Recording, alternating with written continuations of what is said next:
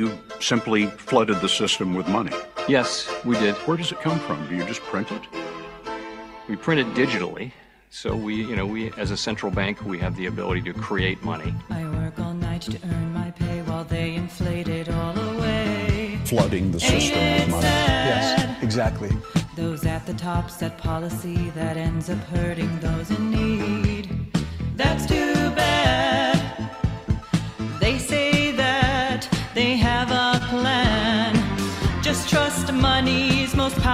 man. end, it will be Mistakes were made by some for all, but no one ever takes the fall. And there's no end to your ability to do that. There's no end to our ability to do that. Money, money, money must be funny in this fiat world.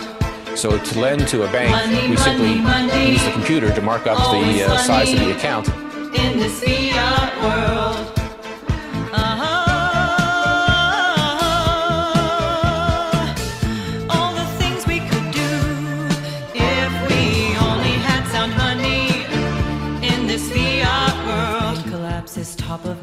Talking heads say it's all fine. Ain't it sad? When they can print money for free, what helps the top hurts you and me.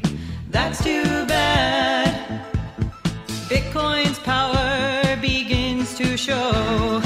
This broken system has got to go. The booms and busts are fiat's game. Trusting again would be insane. People need to have faith in the central bank. that our banking system is safe. Fighting for some money can be funny in this fiat world.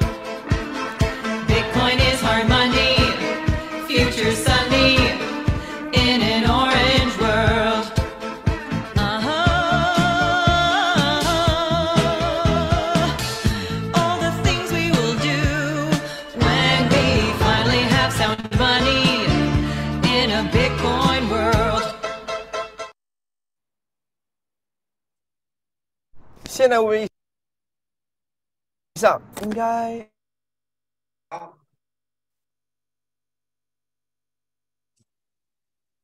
はい。というわけで、聞こえてますかね。なかなかいけてるオープニングソングだったんじゃないですか？はい。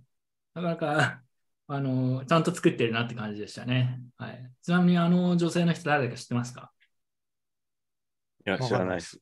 いや、俺もあんまり知らないんだけど、なんか、あの海外の界隈では有名、有名なのかな？なんかインフルエンサー的な？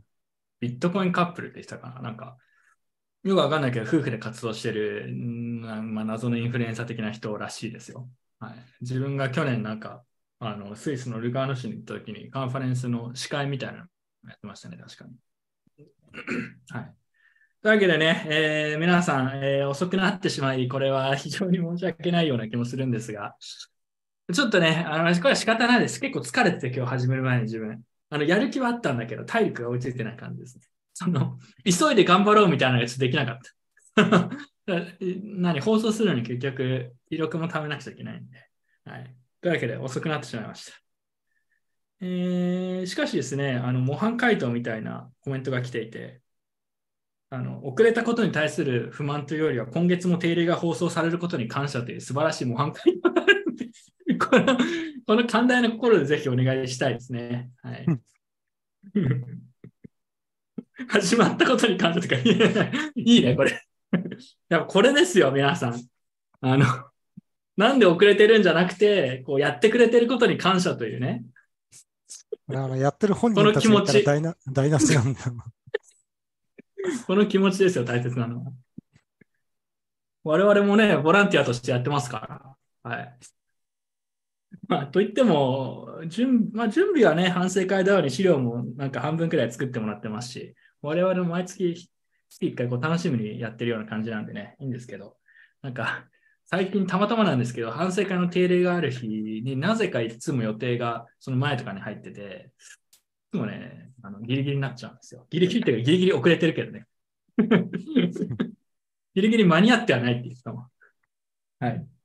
というわけで、えー社会不適合者であるビットコインが特有の遅刻って、これ、ふざけた、ふざけた話ですよ。うん遅刻関係なくないですか？適応と遅刻。ビットコインは遅刻をフィックスしないですね。それはいいいいポイントだね。遅刻確かにフィックス。えでも別に遅れ、人によるね、ビットコイナーでも遅れるやつもいるし、全然遅れない人もいるし。あんまり、なんかあります？それ、時間にルーズビットコイナー的なエピソードありますか？次のブロックがいつ来るかは大体でしか予測できない ね。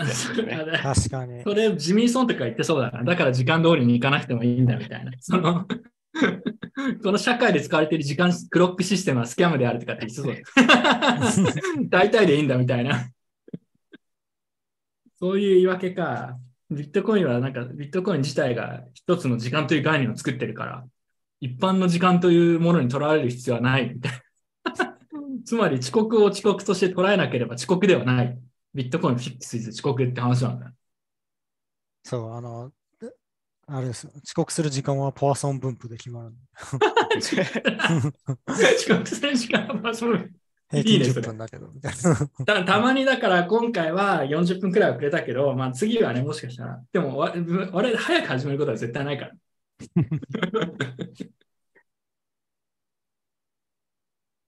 はい、というわけで、皆さん、始めましょう。今回はネタ結構あったんじゃないかな。はい。まあ、いろいろ現在進行形で起きていることもありますし、えー、話さなくちゃいけないこともあると思うので、早速、そしたら、えー、いつも通りスクリーンを見ながらいこうと思います。えー、では、ちょっと待ってくださいね。ちょっとね。資料がこれか。はい。少々お待ちください。まあ、今日は自分、あの、ちょっと体力切れを始める前にしてたのもあってですね、今日はその、がっつり話すというよりは、ちょっとリラックスしながらいろいろやっていきたいなと思ってるので、聞いてる方も、まあ、ゆっくり今回聞く感じで、ぜひお願いします。というわけで、行ってきましょう。いや、もうゆっくり行こう、今日は。前回確か結構ね、早足で行った記憶があるんで、えー、2023年4月の振り返りということで、ちょうど80です。いつも通りやっていこうと思います。えー、最近の人生コーナーからなんですけど、どうですか、最近の人生は皆さん。順調ですか？人生つらいっす。辛い。何が？例えばもうすべてがつらい。ちょっと待って。なんか転職もしてやる気があって人生うまくいってるんじゃなかったの？それはね、仕事ですか？それともあのプライベート的な話ですか？仕事もそうだし、プライベートもつらい。もう。少し具体的に、もう少し具体的につら辛さを分析してください。辛さを、えー、あなんかめんどくさい。まあ、まあいいや。何しても、何しても まあいいや。しんくんは人生辛いですか、えー、いや、久しぶりにね、10日ぐらい旅行に行ってきたんで、うん、あのリフレッシュして。よかったです。うん、リフレッシュ。どこ行ったんですか、うん、あエジプト、エジプトに行ってました。はい。すげえ。ピラミッド。ピラミッド見ましたよ。初？初です。ああ、俺行ったことないんだけど、よかった。ピラミッド。まあ、ピラミッドはまあ想像通りって感じかな。あれ、なんかユーゾも、ユーゾもエジプト行ってなかったっけ？そう、なんか前行ってたみたい ユーゾリ、ユーゾリスペクトで。そんな感じ関係ない。関係ないよ。えー、結構でも10日もあったんで、いろんなとこもあれでよかったえー、なんか一番よ特に良かったところとかあります？あのね、結構マイナーでもともと行く予定はしてなかったんですけど、その南部の、まあ、ルクソールとアスワンっていう街のなんか間ぐらいにあるなんかエドフっていうところにある神殿が、うん、もうね、保存状態がすっごい良くて、3000年ぐらい前の神殿なのに、本当になんか建物自体も全然欠けてないし、なんか色とかも残ってるしで、そこ行った後見たやつ全部色あせてみるっていう、なんかちょっと。ちょっと旅程ミスったなって感じで、うん。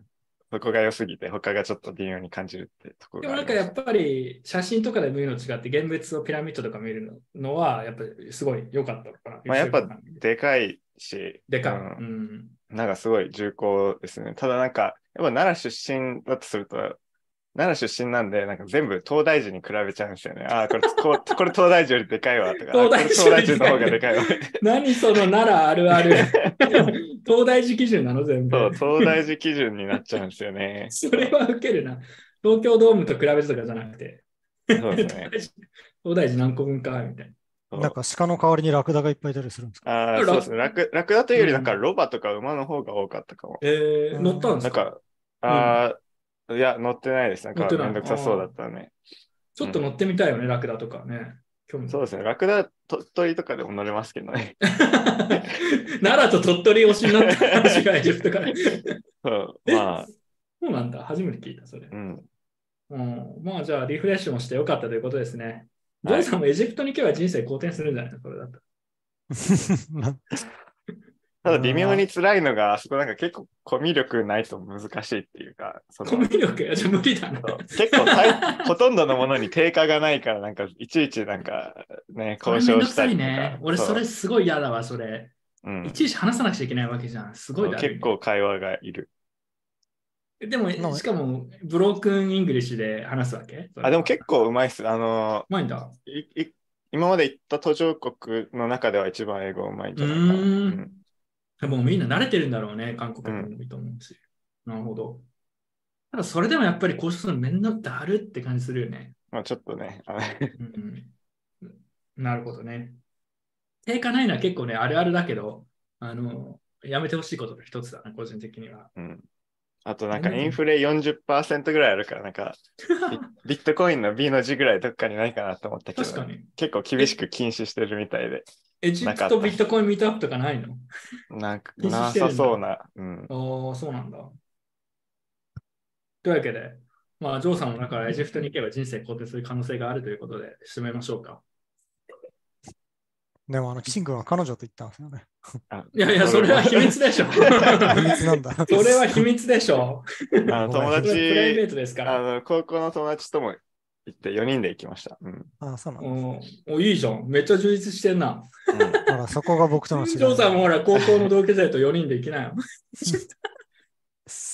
だけど自分で言っててちょっと申し訳なくなってきた。すまん。あ、人生、人生辛い。人生感謝。受ける。はい。というわけで、えー自分がこれ書いてある最近言語能力の低下に焦りを感じているということでね、なんか去年から仕事頑張ってるみたいな話をしてるんですけど、仕事でなんだろうな、非言語的な、なんだろう、まあ戦略じゃないけどとか、あとこれとこれをこうまとめてこうしてみたいなのを考えるのが増えて、それはなんかいいんだけど、なんか言語能力が下がってる。あの、中国語とかという話、中国語も落ちてるんだけど、英語も落ちて、もはや日本語も漢字も書けないし、日本語も語彙がすごいね、下がってきてるのを感じてて、そろそろやばいんじゃないかなっていう焦りを感じてますけど、これあれですか？え、これあれですか？喋れるようになってるんですか？いや、だから何語も喋れない、全部落ち。その 言語能力が。すべての言語が下手になってるみたいな。やばいなと思って。うん、それは。やばいよね。上昇？やばい。あ、ちょっと待って、裏で音楽流れてる。もしかして俺かな？あ、俺だ、俺。ごめん。間違えてボタン押しちゃった。はい。いや、だから、いや、でも、ジョーさんももしかしたら数年後にはそう、いや、最近日本語喋れなくてとかって言ってるかもしれない。日本語喋ってんだけど、なんかやっぱ語彙の低下はすごい感じるよね。なんか四字熟語じゃないけどさ、なんか気の利いた表現がね、すぐに出てこなくなってるのすごい感じる。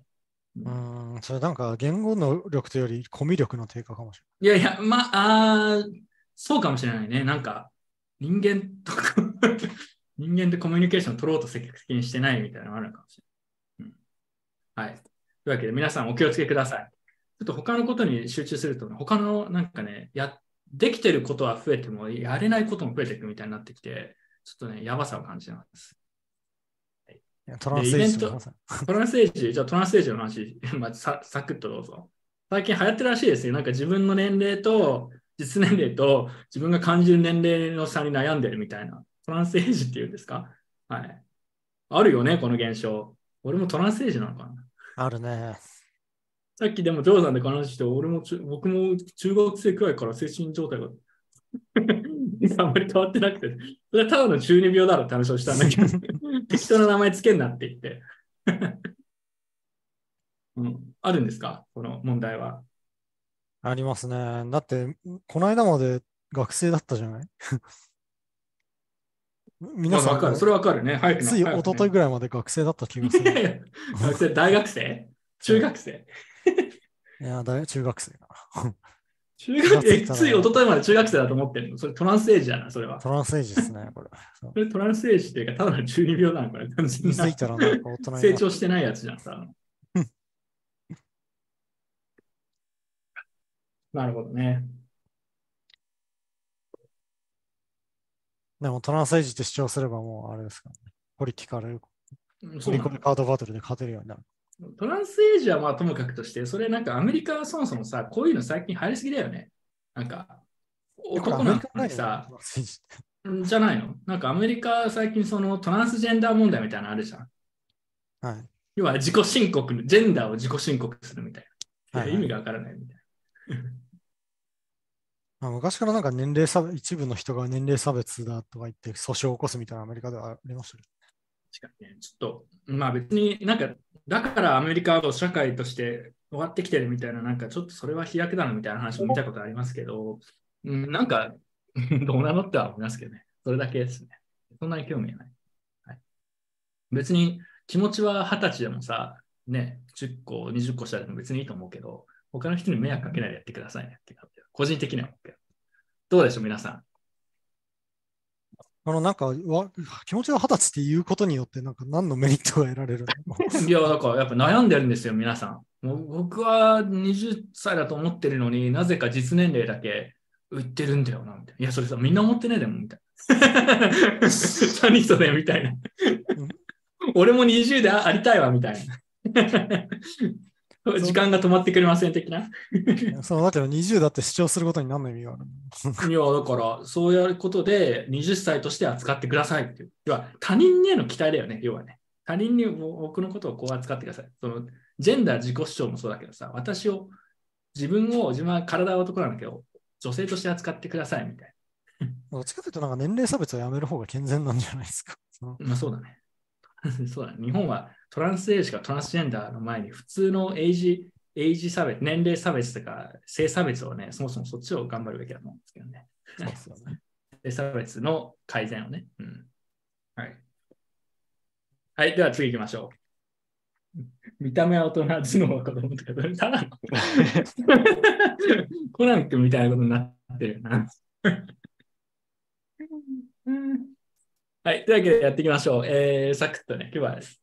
今日はもうゆるくやっていきます。銀行危機の波が継続ということで、えー、誰か解説できる人いますかねまあ、最近だと一番直近だとファーストリパブリックバンクっていうところが、えー破綻、もう破綻したのかなこれは。もう5月1日なんで、うん最近だね。で、規模としてはこ14番目に規模が大きいだから結構でかいね。そうう、んこれまあ、言ったら結構でかい地方銀行？あの、うん。まあ、規模的に比較しても日本でもかなりでかい地方銀行、千葉銀行とかそういうレベルの千葉銀行。話 より、よりでかいんだけど、まあ、あの。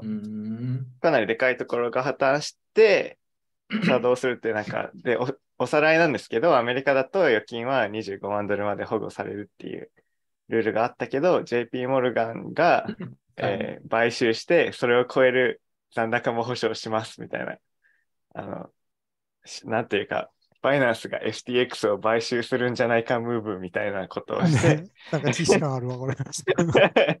それ、それでまあセーフね。救済されたと。一応でも3月に、なんか30ビリオンのなんか預金をいろんな銀行がファーストリパブリックバンクに突っ込んで救済しようとしたけど、それでも破綻したっていう、はい。その中の一つが JP モルガンだったんで、まあ、伏線回収なのかなって感じです。で、いやこれ右のさ図が、これなんかアメリカで破綻した銀行の時系列で、左側の山が2008年から2012年ぐらい。で、右側の3つの銀行が、えー今年なんですけど、まあ規模がやばいよねっていう話ですね。そうね、規模やばいし、あのー、2000、これは2008年だと、大きいワシントンミューチャルバンクが潰れた後に、その後ちっちゃいやつがババババって続いたけど、今のところこうちっちゃいやつの倒産はまだなくて、でかいやつだけポンポンポンってなってて、うん。そしたらなんかこの後続くんかね、さらにでかいやつもしくはちっちゃいやつが大量にどんどん潰れていくみたいな、まあありえますよね。うん、なんかだから、ね、自分たちは銀行のこういうバンキングセクターのプロではないですけど、情報をある程度ちょろちょろ取ってる感じでは、あの、なんかみんなあんまり気にしてない。みんなっていうのはその社会一般の人から日本人の一般の人なんかあんまり気にしてないように見えるけど、なんか結構やばいことが起きてるぞっていうね、危機感を本来持った方がいい話な気がするんだけど、大丈夫なんでしょうかね。わかる人がいたら教えてください。我々もそんなにね、断言できるほどこれに詳しいとは思わないんですけど。まあななんんか、か明らかにどう考えても、その構造的に全体的にやばいと思うんだよね。まあ誰がどう見ても構造的問題ありますよね。だからどう考えてもやばいじゃん。でもなんか、どう、割とみんな気にしてないような感じもするじゃん。どうし、どうすんだろうねみたいなんかじじっと耐えてれば、なんかそのうち大丈な。夫そうそうそう、解決するみたいな持ってんのかなみたいな。その、あ、ファーストリパブリックバンク潰れたけど、あの、JP モルガンが、あの、救ってくれたし、もうちょっとこの荒波をか耐えれば大丈夫だと思ってるのかもしれないけど、出口あんのみたいなさ。うん。ななんだろう、関係ないと思ってんのかな、みんな自分に。うん。ドル持ってれば関係するよね。いや、全部関係あるよね。すべてつながって、あの、そのクリプトにも関係する部分もあるしね。うん。その USDC がね、あの、まあ、ファーストリパブリックバンクは関係ないと思うけど、シリコンバレーバンクとかそういうのもあったし、なんか気になってるのは、うんまあ、ある意味自分もその一人なのかもしれないけど、なんかこの、頑張ってこう、ああ、なんかひどいこと起きてるねって言って、耐えてれば自分に関係ないうちに収束すると思ってる人が多すぎるだとしたら、もしそうじゃないっていうのが分かったときどうするんだろうねって、その自分のお金返ってこない。例えばさ、JP モルガンが取得してセーフって言ってるけどさ、この FTX がブロックファイ救済してると同じ部分でさ、本当にセーフなのかっていうのを考えないんですかみたいな。だって、実際それでファーストリパブリックバンクからみんなお金引き出し始めたら、JP モルガン耐えられないかもしれない。その要は、引き出さなくても大丈夫だよっていうサインを出してるだけであって、うん、引き出し始めたら終わるかもしれないしね。はい。なので、ちょっと詳しくはないんですけど、明らかにやばいよねっていう のに対してみんなが冷静すぎる。そんなもんなのかっていう。うん。なので、えーただね、こういうの詳しい人の話聞きたいかもしなくはないけど、同時に結構どうでもいいなと思っちゃうところがあって、まあだからビットコインやってんだしと思って、その、そうなんだよね。あんまりこう、すごく頑張って調べる気になれないと思うんだけど、どうですか、皆さん。感想あれば。コメントで耐え難きよとか言って、これやべ。なんか耐え難きよって、ちょっと思って、耐えればいいってわけじゃねえぞと思って。ちょっとウケるけど。正常性バイアス。まあそうだ。でもなんかこのスライドの右にあるこのインタラク、このサイト結構良くて、見ました？スライドの右？このスライドの右のなんかグラフあるじゃないですか。あ、このサイトね。うん、見てない。このサイトでなんかインタラクティブに表示できるようなのがかなんかかなり評判になってハッカーニュースとかで結構伸びてたんですの見たんですけど、うん。ここの図でパッと見て分かるようになんかもうく匹敵するものがないんだよね銀行破綻がないよね1920 20あの7年だっけ ?29 年か。29年のあれにしかないんですよね。うんいや、当時はちっちゃい銀行が。だからさ、どう考えてもやばいんだよね。もうどう考えてもやばいんだけど、当事者というか我々も含めては、多分あんまり気にしないで生きてるっていう。でもこれ、多分戦争とかもそうだけど、多分本当こんな感じなんだろうね。始まる前とか。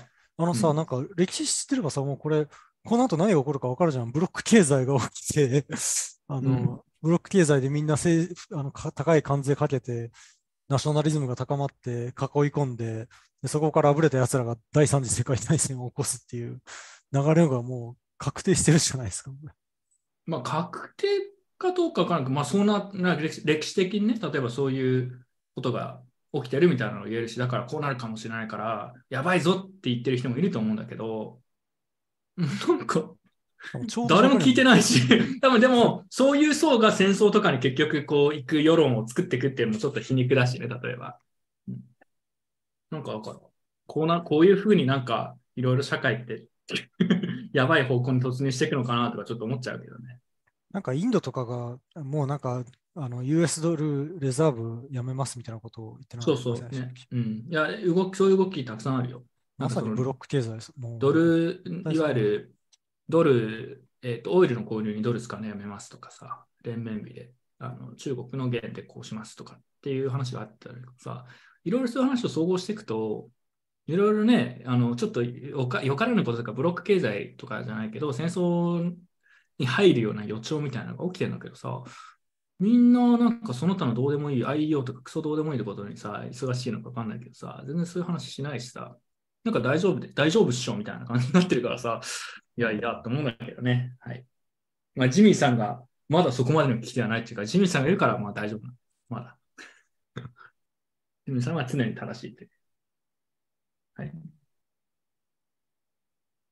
なんか一般市民のこの無関心っていうのはちょっと怖いですね。そしてビットコインはそういう層にそろそろ押し込まれるフェーズが近づきつつあるのかもしれないですし、皆さん気をつけましょう。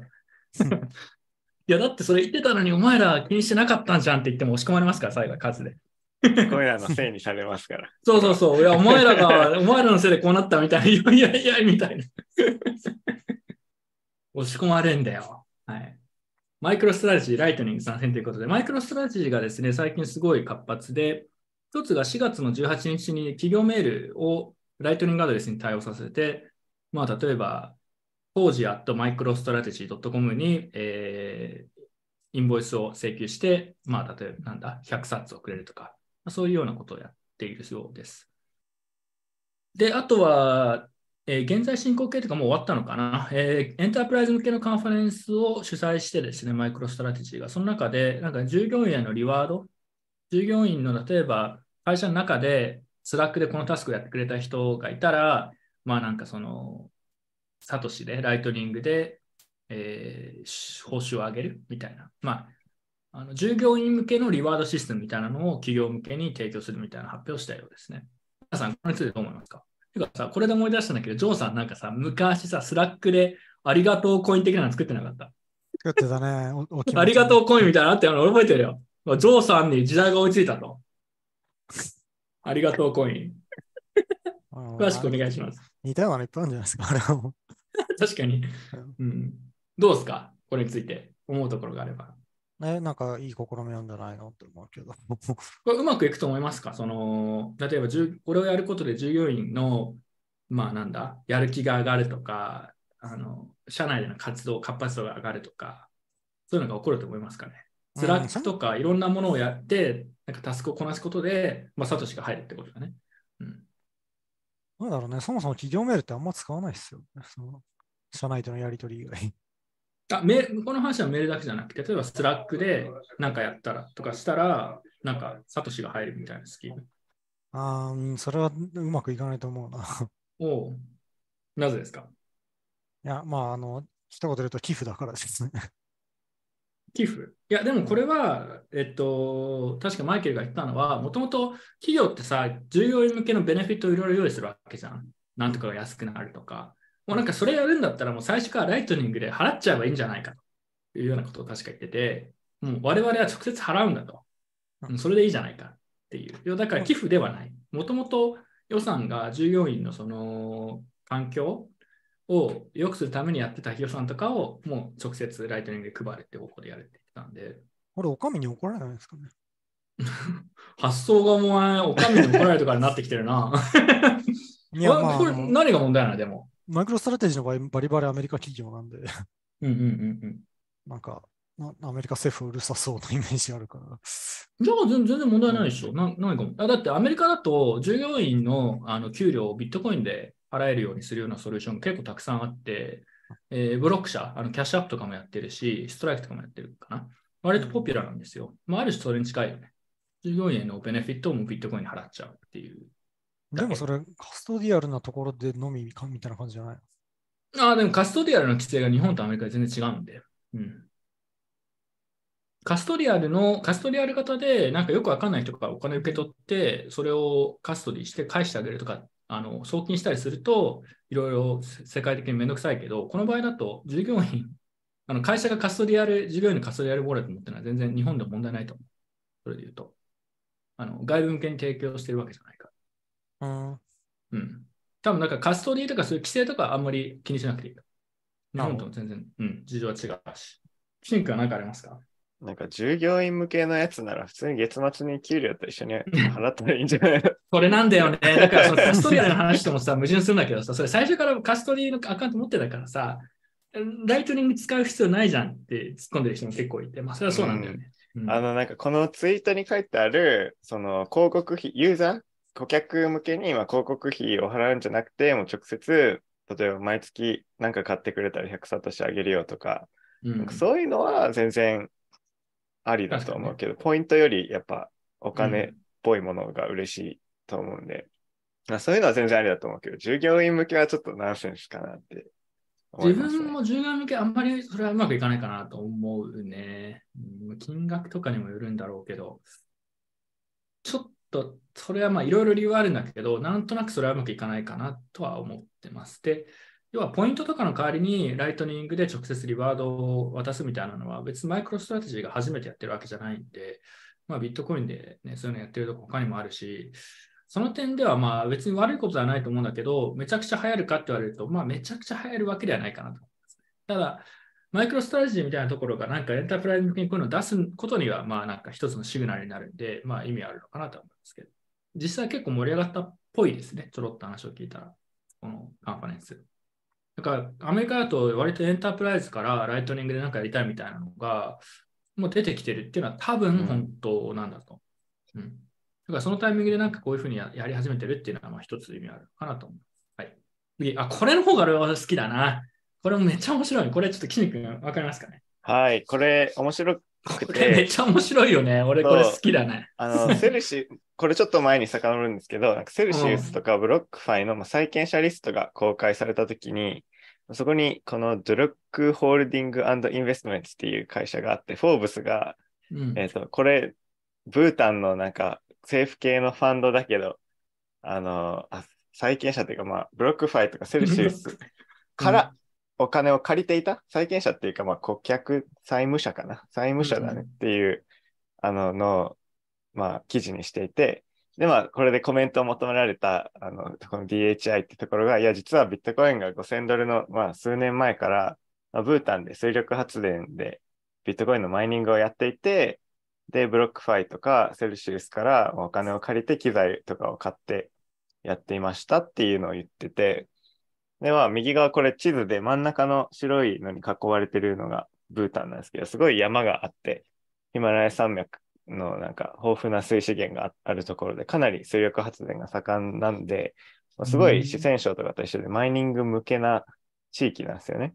うんで、まあ、その DHI っていうところのあの CEO との、えーインタビューみたいな記事をブータンのメディアが出してて、まあ、そこでは結構いろいろ言ってて、まあ、水力発電でやってるけど、冬場とか水量が減った時はマイニングの機械止めたり、まあ、インドとかから、えー電力輸入したりしてるよってところまで言ってて、まあ、結構なんか真面目にやってんだなっていう感じで、ブータンってあんまり産業がなくて、うんまあ、貧しいところなんで、まあ、これで足しにでもなったら結構全然、あの、まあいいんじゃないかなって。でもこれ結構いくつかあのツッコミポイントが面白いポイントがあって、しかもこれ結構な 量の ASIC を仕入れてるという、あの具体的にいくらかちょっと忘れたんだけど、あの何百億円レベルとかの、なんか、要はかなりの額を投資しているマイニングにっていうような話をどっかちらっと見て、すみません、ちょっと具体的な数字わからないんで、もし記事とか分かる人いたら教えてほしいんですけど、コメントで。だから相当がっつりいってる。で、あと、これ知らなかったんですけど、後期はマイニングを停止したりってするんだったら、要は ASIC のね、あの、効率が半、効率というか、コスパが半分になっちゃうみたいなことだったら、それでもやってんのかなそのなんかそ、冬季仮にマイニングできないとしたら、それでもそんなにがっつり投資して、な、な、それでペイするのかなっていうのと、こんなにやる気が、そんなにコミットしてるんだっていう。あと、ブロックファイで債務者って言ったけど、なんか彼らは直接被害に遭ったわけでは確かないんだよね。そうそうそう。債務者だから、その、債権者、ブロックファイにお金を預けてたわけじゃなくて、ブロックファイがむしろお金を貸してる先だったっていうことです。うん、それは楽だね。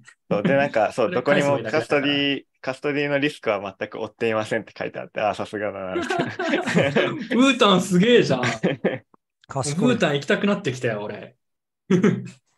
ブータンってでもあれでしょ？あの、世界一幸せな国だと言われたところにインターネットが普及して幸福度が下がっていったという 話が有名ですけど。これは知らない？聞いたことない？聞いたことないです。いや、もともと世界一幸せな国って有名だっただけど、それは知ってる。なんかそれがどんどん下がっていってるらしい。やっぱ外外界の世界を知ることでみんななんか我々は何やってるんだみたいになって、こう結構幸福度が下がってるらしいって話を聞いたことがあります。あの知ってる人いたらコメントでぜひ教えてください。ブータンオープンに関して。はい。えジョーさんは何かありますか？いや、全然知らん。いや、でもこれ面白いよね。俺これすごい面白いなと思って。面白いやっぱ王国、王国だからこういうことができるのかね。いわゆる民主主義の国家だとちょっとめんどくさいのかな。タイとかやってくれないかな。タイはでもちょっと気候が合わないからね。うんブータン他にもだから密かにやってるとこあるのかもしれないってことだよね。それで言うと。あとロシアもどうのってのはずっと言ってるしね。それで言うと。だから国がもうマイニングに本格的に参入するっていうのが始まってますよねっていう明らかに言っていうのが一つ面白い。うん。ところかなと思いました。はい。ブータン、あの、これは興味深いです。ちょっと、ちょっと行ってみたいですね。どんな感じで何やってるか。はい。あの、すごく話はそれるんですけど、ちょっと前に、去年、去年かな？半年くらい前か。ブータンに関するね、映画があって、それを見てね、それがめちゃくちゃ良かったので、あの、おすすめしたいんですけど、ほ日本語だとブータン山の教室っていう映画があるんですよ。うんで、ネットフリックスかなんかで見たんだけど、見る前は別に特に何も期待してなかったんだけど、めちゃくちゃ良かったです、映画として。非常におすすめの映画なので、皆さん時間があれば、ぜひ見てみてください。何が良かったんですか？えっとね、これね、いい映画あるあるだと思うんだけど、別に何がいいっていうのは特にないんだよね。だからこれがすごい良かったじゃなくて、なんか前編を通してちょっと感じるところがあるみたいな、その風景とかもすごい綺麗だし、なんかね、プロットをちょっとだけ言うと、えーブータンで、それこそ今言ったそのこう一番世界で一番幸福だと言われているような国の若者の話で、その人が、まあ、山奥の、えー山奥の本当に子供が数人しかいないようなところの村に派遣されて先生になるみたいな話ですね。で、その中でちょっと出会いというか、まあ、いろいろ考えるところがあってみたいなそういう話ですね。あこれ普通に面白かったのでおすすめです。はい。だけど別にすごいこうドラマチックな展開があるとかでは全くない。けど個人的にはそういう映画の方が好きなんで。というわけで、見たらぜひ皆さん後で感想を教えてください。山の教室ってやつです。2021年の映画ですね。なんかアカデミー賞かなんかの国際映画賞のなんかノミネートされてる映画なんで、全体的に国際的に評価も良かったみたいですね。ブータンツアー希望いいね。ブータンツアー行こうか。王国なんでね。はい。じゃあ次行きましょう。いや、すごい面白いこと言ってる人いる。天皇をマイニングしろって、もうなんかむちゃくちゃ 天うん天皇をマイニングしろ。天皇をマイングしろって、どういう意味？はい、次行きましょう。えー、次ね。はい、あまあ、今日のメインのトピックの一つですね。オーディナルズ BRC20 の影響でトランサクション手数料高騰ということで、これはもう現在進行形ですね。はい。めちゃくちゃ今高いことになってる。1トランサクションすぐに次のブロックに入れようとしたら、数千円かかるみたいな感じなのかな、今。円で言うと。うん。皆さん、えっと、ちょっと解説しましょうか。まず BRC、オーディナルズは何かみたいな話は確か前回か前々回かしたと思うんで、まあ、簡単に言うと、ビットコインのブロックチェーン上で、えーまあ、画像をインスクライブっていうんですけど、画像をまあ埋め込んで、えーそれを、え特定の札と組み合わせることで NFT みたいな形で発行したり売買するみたいなのがちょっと前から、えー流行って、流行ってというか、まあ、一部の人が盛り上がってですね、もともとは画像を JPEG をオンチェーンに記録できるって言って盛り上がってたところから、この BRC20 というのが出てきたんですよ。ジョーさん、この BRC20 って何だか知ってますか？なんか文字列という話を聞いて。もう文字なんですよ。画像ですらないんですよ。例えば、J、JOE みたいな、JO みたいなあの名前とテキストと、なんだ？な他に何の情報入れるかな？発行枚数とかかな？DNS みたいな感じじゃないの ?DNS みたいな感じ？どういう意味で？えあの、イーサリアムネームスペースであ、違う違う。そうそう。なんか ENS とちょっと近いっていう話だけど、自分もそんなに調べてないんだけど、っていうのは聞いたんだけど、ENS の場合だと、例えばその、Joe.eth みたいなのに対して、えーそこにあのトークンだったり、コインをくれるみたいな機能があるじゃん？なんかアイデンティティとしてちょっと使えるみたいな。BRC の場合、もうテキストを埋めてるだけだから、特に何も機能がないって話を聞いていて、例えばペペっていう BRC20 が人気のなんか、いわゆるトークン、BRC20 トークンの一つらしいんだけど、別に何か機能があるってわけじゃない。そこに対してなんか、コインを送れるとか、それを使ってコントラクトを起動させられるとか、そういうのではない。もはや。っていうことらしいです。はい。まあ、なんか今後何かしらこの機能を、オーバーレイ機能をつけてくる可能性ありますけど、今のところは本当に文字を埋め込んで、えーこの文字列、レア度高いねって言って取引してるみたいなのが実態のようで、特に何か機能があるわけではないという認識です。これだって、なんか、カラードコインみたいな扱いになるみたいな、よくわかんない。カラードコインみたいな、ちょっそうとそれいやだから、その、埋め込んでる文字列が、トークンのなんかシンボル、ジョー、ジョーとか、ペペとか、オジャクとか、なんかそういうシンボルと発行枚数とか、なんか1回のトランザクションで何枚まで、何冊までミントできるよみたいなのがあって、なんかみんなそれをなんかこぞって取り合ってるみたいな。まあなんかルールはあるので、うんそのな最低限の。だからめちゃめちゃうんおびただしい数のトランザクションが発生する仕組みになってる。なるほどね。一人の人が全部一気に1万コインを発行できるか、そういうことではなくて、ななんかルールがあるわけね。その勝手に発行できないような。。そううん、なるほどね。というわけでね、皆さん、えーこれがね、今結構いろんなところで議論を生み生み出しているようで、まあ、なんだろう、オーディナリーズいいじゃんっていう人もいれば、ふざけんなって人もいるし、いろんな意見があるようなんですよ。で、日本でもなんかそれに対してコメントしている人とかもいるようで、えー今見てる人がいたらね、ぜひあのコメントで自分はこう思うとか、逆にこれについてどう思いますかっていうのがあったら、ぜひ質問してほしいんですけど、そっちの方が我々話しやすいんで。ただね、ちょっとやっぱ自分はちょっと距離を置いて見てるんですけど、うん、まあいろいろね、論点はあるんですけど、全体として思うのは、なんかすげえレベル低いことみんな言ってんなっていうのが正直なところです。なんかもうコメントする気も起きないみたいなうんのが正直あって、で、今なんか質問してもらえれば自分たちの考えを言うことはできますけど、なんかね、すごくない？なんかこの BRC20 とかオーディナンスがいい悪い、両方あると思うんだけど、いいって言ってる人も悪いって言ってる人もすごいなんか低レベルな話をずっとしてるなっていう、なんかちょっと正直言うとしなくて、なんかね、コメントしたくないなっていうくらいに思っちゃってるんですけど、どうですか、皆さん？どう思いますか？今回の一連の件について。ただやっぱり手数料がむちゃくちゃ高くなってるのは、一利用者としては結構だるいなって思うのと、ルーティングをやるためにチャンネルを新しく開設したりしなくちゃいけない時にも影響あるんで、えーいよいよこう本格的に対応しなくちゃなって考えているところではあります。個人レベルでは。指揮者の皆さん、コメントお願いします。うん、特にないかな。なんか自分、コメントしてください。リツイピーター・トッドが、なんかもう確信をついててリツイートしたんですけど、なんか出来が悪いのがポイントで、あそう、出来が悪いからこんなに話題になるし、出来が悪いからこんななんか問題を引き起こすし、出来が悪いからなんか、ななんだろうね、その出来が悪いのが本当にポイントになってるんで、ちょっとなんか気持ち悪いというか、うん。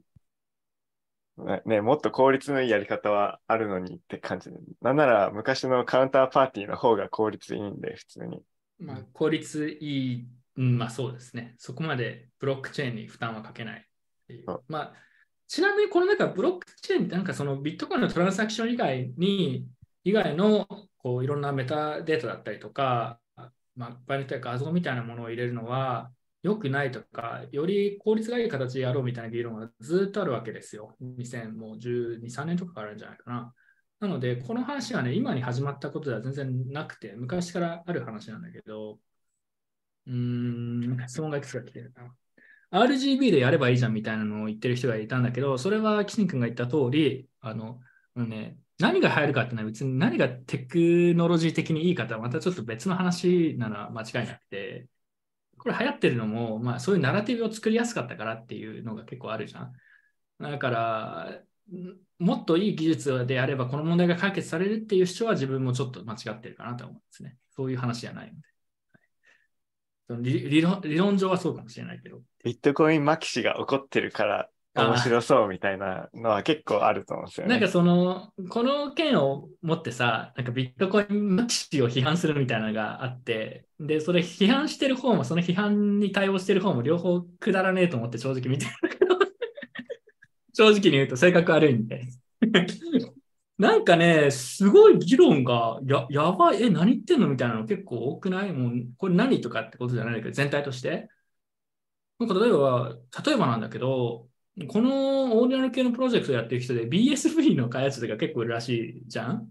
で、なんかこれは一種の攻撃だっていう人もいては、BSV を支持してる人がビッグブロックがいいだろうっていうこう主張するために、このスパムトランサクション的なのを大量に作るための手段としてオーディナルズを使ってるみたいなのもあって、という人もいて、まあ、それはまあ、もしかしたら攻撃なのかもねとは思うんだけど、要は自分の主張を通すために、オンチェーンを大量にトランザクション、高いトランザクションを作らせてるっていう。まあ、ただ、まあ、そう、そうかっていうくらいであって、なんか人によっては、な、なんかね、よくわかんないんだよ。俺何を言ってるかよくわかんなくて、みんな、そのこの件に関して。なんか要は BSV はビットコインなら、ん？なんか、え、どういうこと？みたいなとか、ね、議論がどこに行ってるのかちょっとよくわかんないものが多くて、お気持ち表明会みたいになってるよね。そうなんかいや、なんかそれが自分の印象です。僕の考えたビットコイナー像みたいなのを 語ってる人いますね。うん、なんかよくわからん。だから、なんかその、うん、なんかこの件でいろんな意見が出て、みんなが、なんかね、それぞれを批判し合ってるみたいな感じだけど、なんかそれぞれが何言ってるか意味がわからないというか、なんか、どうしたみたいな。で、例えば自分の考えだと、これはもう、うーん、こういう使い方が気に入らないって人もいると思うんだけど、まあ、とはいえ、そういうものになっちゃってるから、まあ仕方ないかなってくらいなんですよ。で、オンチェーンのフィーが高くなる、なってるのも、まあ確かに自分としては嫌嫌な部分も正直に言ってあるんだけど、まあでもビットコインの仕組み上、セキュリティがね、トランザクション手数料から将来的には来なくちゃいけないはずなので、まあ仕方な仕方ないというか、まあ、まあいい部分もあるわけじゃん。こうなこうならざるを得ないというか、遅かれ早かれ。それがちょっとスピードアップしましたって話なのかなって思う部分もあるし、とはいえ、じゃあ、オーディナルズが BRC20 がいいアイディア、特に BRC20 だね。これがなんか長く続く、すごい革新的なものなのかっていうと、絶対そうは思わないから、まあ一過性のものでしょとは思うんだけど、なんかね、なんかみんなよくわかんないヘイト、ヘイトの 応酬をしてる気がしますけどね。うなんかオーディナルズが壊れたって話は、あ あったそれ知ってる？うん、なんか要は、はい。あれ、詳しく調べてないんだけど、なんか、どうやって壊した？あののなんかゼロサシンプルなプロトコルでどうやって壊れるのかよくわかんない。あそうそう。あの、エッジケースで、まあ、ゼロサットのアウトプットをスペンドして、ゼロサットのアウトプットを作るみたいなトランザクションがあると壊れるみたいな、あの、エッジケースがあって、それをやったら、なんか全部オフバイワンしていくみたいな。あえ、でもそれ、まあうんダストリミットで弾かれるんじゃないですか？あのーダストリミットで、あの、ダストリミットってポリシーの問題じゃないですか。なまあ、いや、でもだとしても、そのブロック、あの、マイナーがゼロサトシのアウトプットを作れたら無限個の UTX を作るじゃないですか。無限個の UTX を作る。もうちょっと覚えてないけど、もしかしたら、あの、別にフィー用のインプットとアウトプットがあったかもしれないけど、とにとにかくそのゼロサットのインプットとかゼロサットのアウトプットっていうのを想定してなかったとかで、まあ、それをやった人がいて、えーちょっと、あんまり、俺も、あの、旅行中だったから、はっきり深くは覚えてないけど。旅行中にオーディナルズの問題調べる気は起きないわな。そうそうそう。あーあー、なんか、なんかやってんなぐらいの感じで。まあでも、そう、それは、そのゼロサットのアウトプットとか自体は存在し得るから、うん、なんか、そういしう、のかな？できない確かし得ると思う。うん、うんあの、まあ、うん。ラストリミットも結局手数料何冊は払うかの問題だから、あの配信するノードのポリシーの問題でマイナーに直接提出したら確かできたと思う。うんうん。なんまかあ、ちょっとま、うん。あ、どうぞ。UT UTX をブロートを避けるために、なんか、あんまりたくさんのアウトプットは作れないと思った。うんたくさんの、そうでマイナーがゼロサットのアウトプットを作れると、その他のユーザーが全部そのアウトプットをなんか UTX をセットとして持たなきゃいけないから、そうそう。なんかできないと思ったけど、まあ、できなんかできるっぽいですね。できるっぽいです。その、ちょっと、まあ、この話もね、あの、あまりダラダラしても意味ないので、ラップアップしていこうと思うんですけど、あの、質問がいくつか来てて、RGB と、えー、タロが盛り上がらないのはなぜですかっていう質問では、これに対してね、BRC20 とかに対して、えっていう質問が来て、まあ、まずそれに解消するのに、まず RGB もタロも、本命はまあライトニングでトークンとか動かせるようになってからが自分は、あの、果たして流行るのかどうか、使われるのかどうかって話だと思うんで、まあ、まだそこまでいってない。じゃあ、なんでこのオーディナルとか流行って RGB タロとか流行らないのかっていうと、理由の一つとして、岸君が言ったみたいに、あのね、こっちの方がたまたまな部分もあると思うんですけど、あとはまあ意識的にそれ、そのナラティブを作ろうとしている人たちもいると思うんですけど、オンチェーンに全部フルオンチェーンで NFT が作れるとかっていうのが、えっとね、技術的に優れてるかどうかとかは別として、そのマーケティング的なナラティブを作るのに都合が良かったのが大きいと思うんですよ。うん、で、その結果としてみんながそれ盛り上がって、おオンチェーン、フルオンチェーン、なんかよくわかんないけど、そのこのオーディナーズ前にイーサリアムとかでフルオンチェーン NFT こそなんだっけ、純純度が高い NFT とか、ね、そういう人いたじゃん。多分そういう話であって、別にその正しいかどうかは別として、みんなそういうふうになぜか思っている人たちが多いものをオーディナルする技術が再現しやすかったっていう話なわけですよ。で、じゃあそれどうなるかって言われると、別に自分はこれ長く続くとは思ってないんで、まあその、今ほどではない、あの、残るかもしれない。生き残るかもしれないし、ある程度こう一つの市場になる可能性あるかもしれないですけど、今ほどこうバーってブロックチェーングローとしたりとかっていうことは、多分今後長期で見ていくとないんじゃないかなとは思うんですね。で、RGB とただだから違いっていうのは、ナラティブに適応しやすいものだったかどうかっていうのは結構大きいと思っていて、でもこれはあの RGB とかタロが今後流行るのかみたいな話をするときに割と重要になるあの話になるかもしれないなとは思いますね、同時に。あとは、付け加えがあるとすると、えー、まあ、まあ、だから、だからあの、マーケティングとかやりやすいから流行ったっていうのもあるんですけど、同時にね、あの今回、この今、オンチェーンフィーが高騰して、なんだろうな、いや、オンチェーンフィーが低いと批判して、オンチェーンフィーが高くなっても批判するやついるじゃないですか。まあ、同じ人物かどうかわかんないですけど、グループとして。まあ、何があってもまあ批判はあるんですけど、その今回思うのは、一時的にこうやってオンチェーンフィーが上がって、ビットコインで NFT ができるとか BRC20 だとかってやってるのは、自分は基本的には大部分のものは一時的だと思っているので、そういう人たちが一時的に盛り上がることが、あのなんだろう、ビットコインのこう社会実装を進めてるって言われると、いや、そうでもないでしょって、その一時的なものなので、ちょっとノイズを増やしてるだけじゃないのかなって思うところが正直に言うとあるんですよね。それに対してオーディナルズをあのプロプロモーションというかなんだろう、オーディナルズいいじゃんって言ってる人たちは、要はいろんな新しいユーザーを入れてきてるから、これは悪いことじゃないと。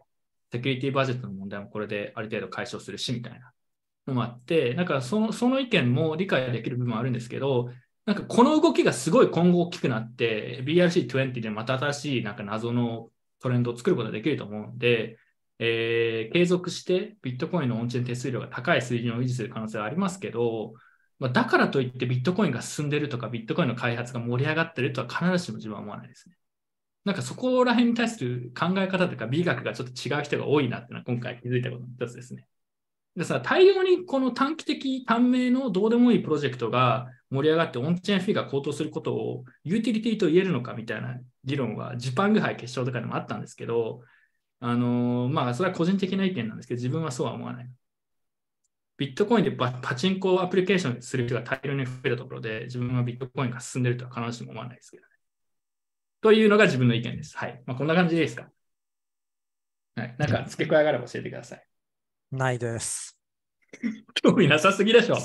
でも、興味興味ないのは、まあ、それはそれ一つの意見だからね。これは無視するのが一番正しいスタンスだと。まあ、むそうそう、無視っていうか、自分が思うのは、別にこの件に関して自分が何かできることがないんで、コメントしてもどうしようもないし、自分は例えば、だからライトニングとかより使いやすくするっていうことに今集中してるので、例えば。うん。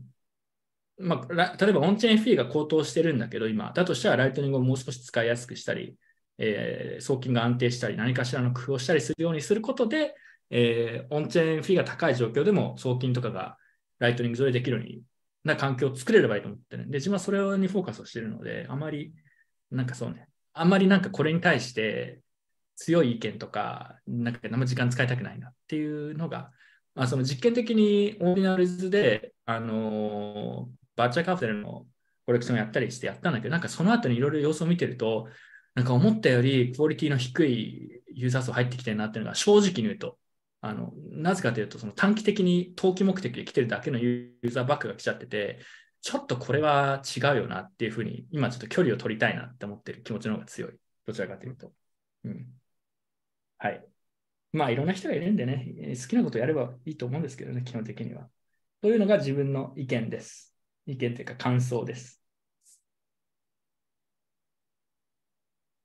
これを機に、これを機に取引所での LN 対応が進みそうなのは良さそう。あ、そうね。この後、その話また出ますけど、そうそう。前からね、両方ある。プラスの面というか、これを機に進む部分もあると思うし、だから全部がいいとか悪いとかではないと思いますね。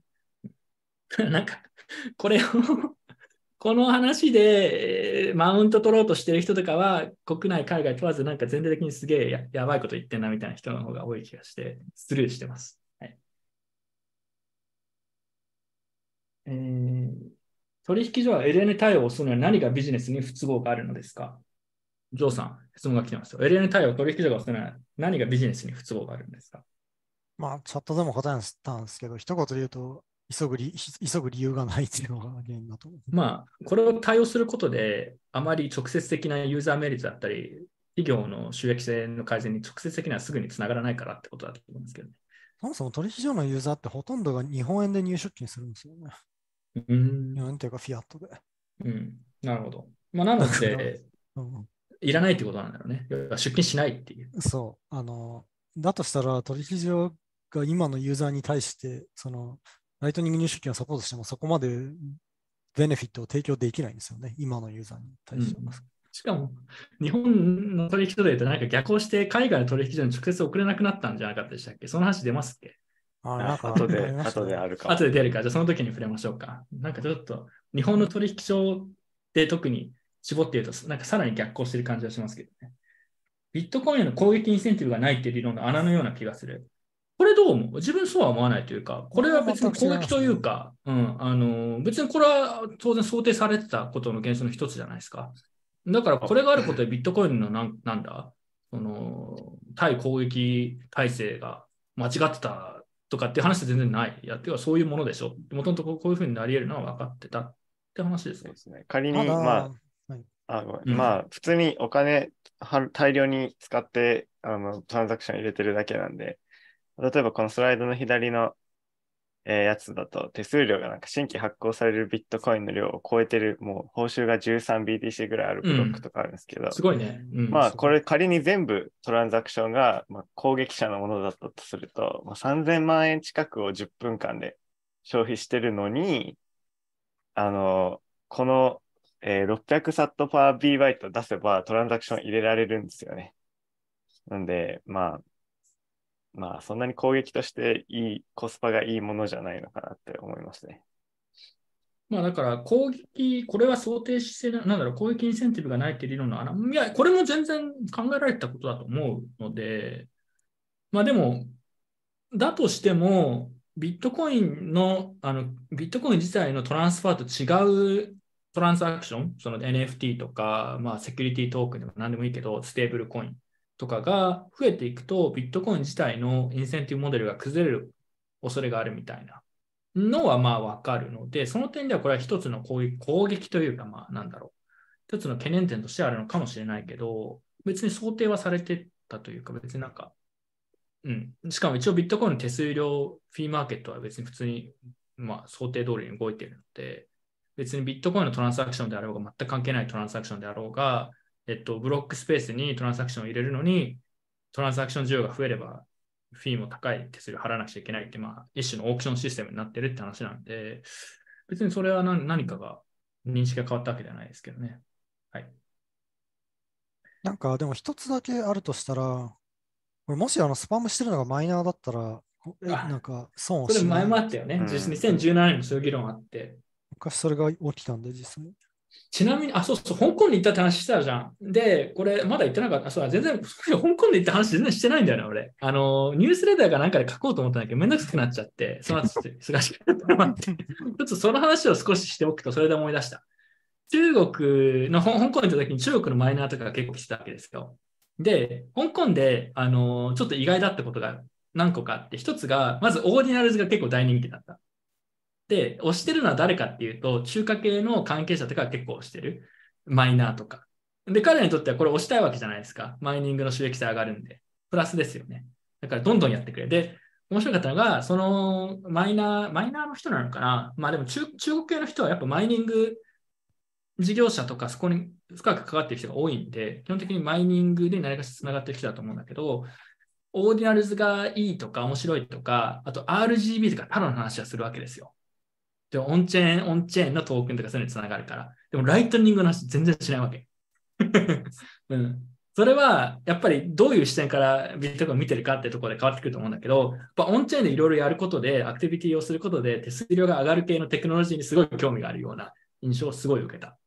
のと、香港でそのオーディナル関連のウォレット作っている人が結構いて、なんだっけ、オーディ、なんとかバース。 Xverse とかかな？のウォレットを作ってる人で、香港に住んでる人で、開発者がいて、ちょっと話したりもしたんだけど、あのー結構オーディナルズ、これから多分より盛り上がると思うよみたいなのを、これ2、3週間くらい前の話だと思うんだけどって話をしてて、要は中華系の人たちもこれから来るからみたいな。で、多分それは本当なんだろうなって思ってたら実際こういうのが今起きてて、さらにもう一段階彼らがこれパンプし続けるってことは全然あり得ると思うんですね。うん。あの、展開次第では。だから彼らはオンチェーンの関する技術とかってプロジェクトにすごい関心があるっていうのは面白いなと思いました。それに対してライトニングとかも全然関心ない。もうね、本当俺、虚空に話してるような感じだったから。ライトニングについて話したんだけど。誰も興味ねえだろうと思って。うん。そう。だからライトニングは全然だったね、それで言うと。あんまり理解してる人もいないし、興味がある人もそんなに多くなさそうでした。で、もう一個はノスター。ノスターも案外ちゃんとしたコミュニティが香港あって、そっちの方はライトニングと割とあの相性がいいんで、ライトニングとノスタ両方やってるみたいな人はいましたけどね。うん、ただそれはね、中国人、香港とか中国の現地の人というよりは、えー香港に住んでる expats 外国人とかのコミュニティでノスタやってる人が多そうだっていう感じでしたね。うんまあ、その2つが主な、あこんな感じなんだっていうのとライトニ、ライトニングに対する理解だとか、関心っていうのが、多分自分が想定したよりさらにない感じがしましたね。なんか質問ありますか？香港、香港 Web3 フェスティバルについて。あのね、空っぽなカンファレンスでした。空っぽっていうのは結構人入ってたのかなちょっとよくわかんないですけど。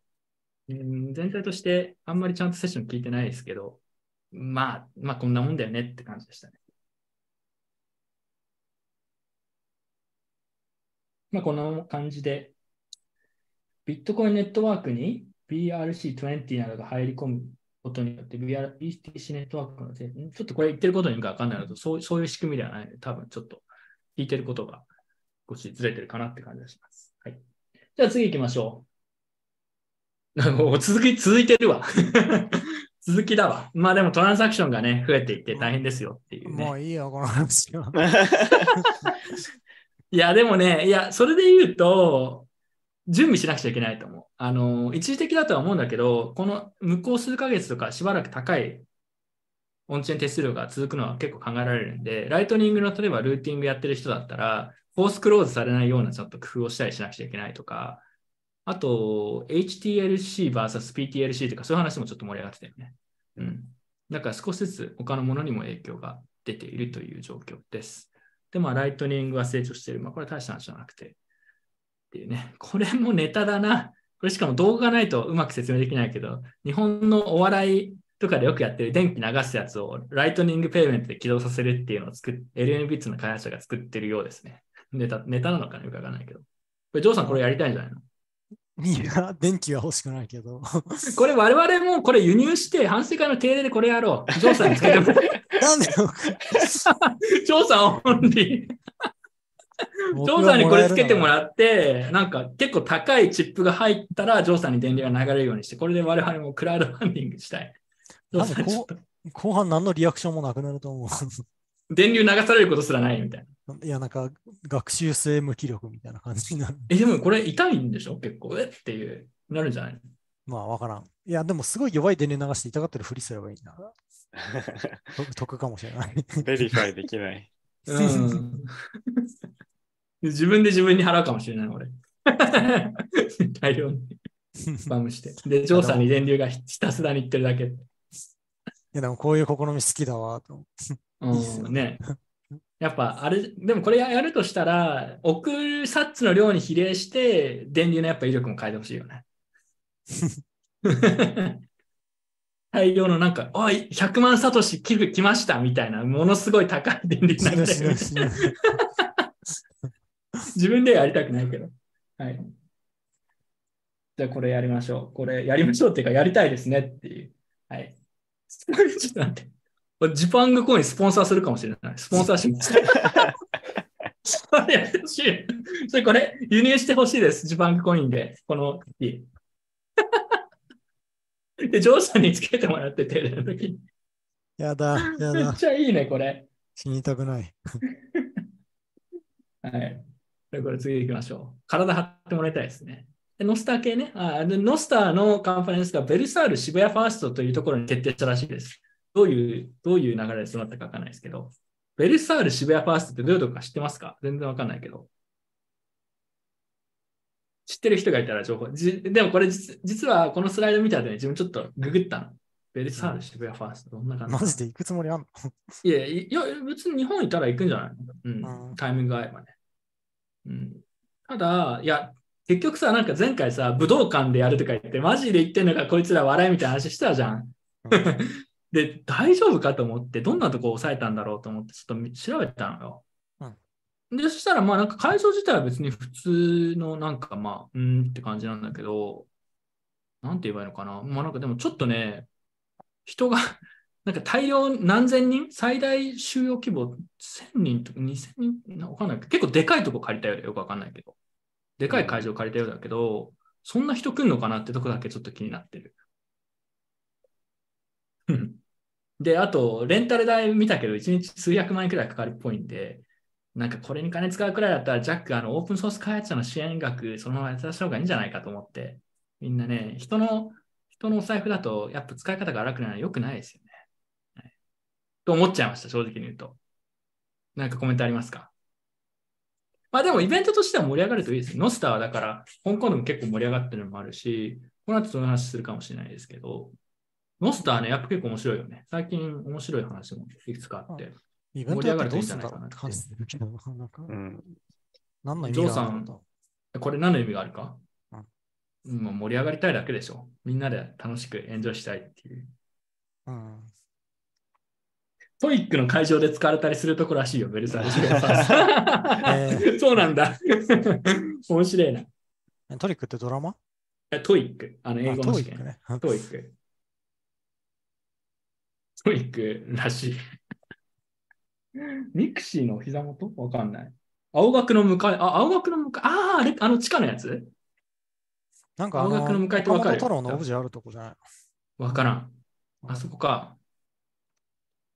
もしこれ、ベルサール渋谷 first ノスタ Nostrasia 2023参加したいという人がいたらぜひ教えてください。俺ね、だからこれ前回も言ったんだけど、これね、頑張ってほしいなと思う反面、ちょっと運営がいろいろこう 怖いんで、どこまでどういうふうに関わっていくかちょっとわかんないという悩みを抱えてますね。うん、まあ、頑張ってほしいなっていうくらいです。はい。六葉さんっていうね、ノスターで、あのいろいろすごいツイートっていうの、なんていうの？ノスターでツイートすることをなんていうの？ノストル？いノス、ノスるノス ノスってる。や、ノストルの方がいいでしょ。ノストルノストルってなんかネネトラレみたいな、なんかそういう、ノストル。ノストルみたいな。ノス取ってる人がいてですね、言いづらいな。ノスってる人がいてですね、あの、この前台湾のビットコイン開発したミートアップみたいなのがあって、ノスターについて話したんですよ。で、なんか、ちょっとノスターのパブリックフィード見てみましょうって言ってやったら、なんかもう日本人さ、あの、海外の人からって日本人無駄な、無駄って言ったらあれだけど、どうでもいいことをどんどん細かくツイートするじゃん。日本人文化的に。パブリックフィードにさ、大量に日本語のツイートが、ツイートみたいなのがあって、日本盛り上がってんだなって言われて、何言ってんのって、いや、別に大したことではない。六葉さんとかめっちゃツイートしてた。載すってる。見覚えあんな、これと思って。はい日。本人はなんかクソツイ大好きですよね。クソツイ大好きですからね。各有僕も大好きですけど。もう六葉さん、もうこれ、我々の YouTube コメントでも今載すってるんで、載するっていうらしいですよ。日本人載す載す載すりすぎ問題がありますけどね。まあ、日本人が載すりすぎてるんで、まあ、今回日本で開催することが決まったらしいんで、まあ、盛り上がれてんじゃないかと思ってます。うまくいってほしいね。はい。うん。ただ、やっぱね、ちょっとジャジャパニーズのノリは分かってない感じがするんですよ。はい、次。アルビ、あ、これね、これも言ってたやつね、自分ちょっと勘違いしてたというか、具体的にどう機能するかよく分かってないんだけど、ななかったんだけど、 Alby が、まあ、機能的にはノ non-custodial で、えー Umbrel の、えー one tap to zap っていうの、 one tap to zap っていうものを、という Umbrel アプリを入れることで、まあ、 non-custodial であのノスターからの zap、寄付を受け取れるみたいなサービスを提供しました。うん。なんかコメントありますか？アルビもともとはアルビのカストディアルウォレットの連携が必要だったんだけど、それを、まあ、えーこのアプリを通してアンブレルとやり取りできるようにしたところが今回ポイントみたいですね。なんかいいっすよね。これは使あうこれいいよね。うん、これいいよね。うん、これは普通にいいなと思った。うん。俺なんか暇な時に連携して、やりたいそしたら結構ノスター使うかもしれない。うん。いや、だアンブレル俺直さない。壊れたまでもうやる気が。やっぱノードを運用するのは結構大変だね。壊れたりするとめんどくさいし直すの。うん。はい。まあ、ただ自分もこれ面白いなと思ったんで、やってみような、やってみようかなと思いました。やっぱノンカストリアルでできないと、やっぱカストリアルじゃないとできないって今まで制約があると、あったのはちょっと矛盾してるとこがあったんで、ノンカストリアルでアルビーが今回できるようにしてくれたっていうのは、グッジョブな感じがしますね。はい。しなきなんかコメントありますか？いや、結構いいんじゃない？あの、スポットライトのもっとなんか、シームレス版って感じですね。ああ、そうだね。ポポイントじゃなくて、なんか、ウォレットに直結って感じな。うんうんうんうん。はい。確かに。ウェットに直結で入れてくれる。まあ、アンブレルが裏でちゃんと動いてくれてれば、うんうんうん。困ってなければ。えー、TikTok になる。アメシスト TikTok になる。これちょっとよくわかってない？ノスターの、これ自分使ってますよ、Android クライアント。TikTok みたいな UI を採用。そうなの？うーん。ファイルのメタデータイベントを定義するに NIP94 活用。当然流、流血画像とかな。うんこの ZAP の話もそうで、この前その台湾のミートアップでも ZAP の仕組みとかちょっとだけ教えてもらって、あ、そんな感じなんだ。ちょっとだけ理解が進んで面白いなと改めて思ったんだけど、まあなんかいろいろな提案、NIP っていうらしいけど、があって、やっぱすごい開発活発ですよね。やっぱインボイスの情報、あの ZAP だったら、インボイスの情報をノートっていう表現をしてるんだけど、えーノースターだと、ノートで送ることで、で、しかも、えっと、 zap もパブリックとプライベート両方選べるらしくて、なんか、ちょっと前にさ、2、3回くらい前の放送で、どうやってこれ zap って計算してんのって話をしたと思うんだけど、あれはパブリックにして、リレーに、 relayer にノートの形でインボイス情報を渡せるように使うと、あの、誰から誰に行ったっていうのが、えーカウントできるらしいです。では、自分の公開鍵の情報をインボイスとかに入れて、とかっていうのができるんで、それで判別できるらしいですね。うん。で、それをリレーが、ノスタリレーが受け取って、それを解析すると、誰が誰にいくら、えーライトニングで寄付したっていうのが見えるらしい。それで表示できるって言ってました。うん。で、あとは一応プライベートにすることもできるって言ってたんで、はい。で、なんか他にも、だから、パクスフルっていう、あの、P2P、あの、ローカルビットコインみたいなサービスがあって、そこはまあ、なんか、要は曲折あったようですけど、閉鎖をいきなりすることにして、ただ、ノスターでオーダーブックをノスター上でえーやり取りすることで、分散化されたパクスフルを作るんだっていうような、えー提案をして、シブキットって言ってたかな。うん。なんか、要は、ノスターと、ライトニング、まあ、ノスターををオーダーブックの、えーホスティング、ホストというかデータを、えー保存するのに使うっていうこと。なので、パックスフルみたいなものを、えークライアントがいろんなものが出てきて、そういう似たようなサイトをいろいろ作れるようにするっていうのを、えーやろうとしてるようです。結構面白いなって思ってて。こういう取り組みいいよね。でもね、ノスターでやっぱり、あのーツイート的な使い方だけじゃなくて、オーダーブック情報だったりとかを、えーまあ、共有したり、交換できるようにするっていうふうに。まあ、なんだろうな。ななんて言えばいいんだろう、ノスターって。何を分散化してると言えばいいのか。十分に分散化されているを簡単になんかできるようにしたって感じですね。なんかう、ん。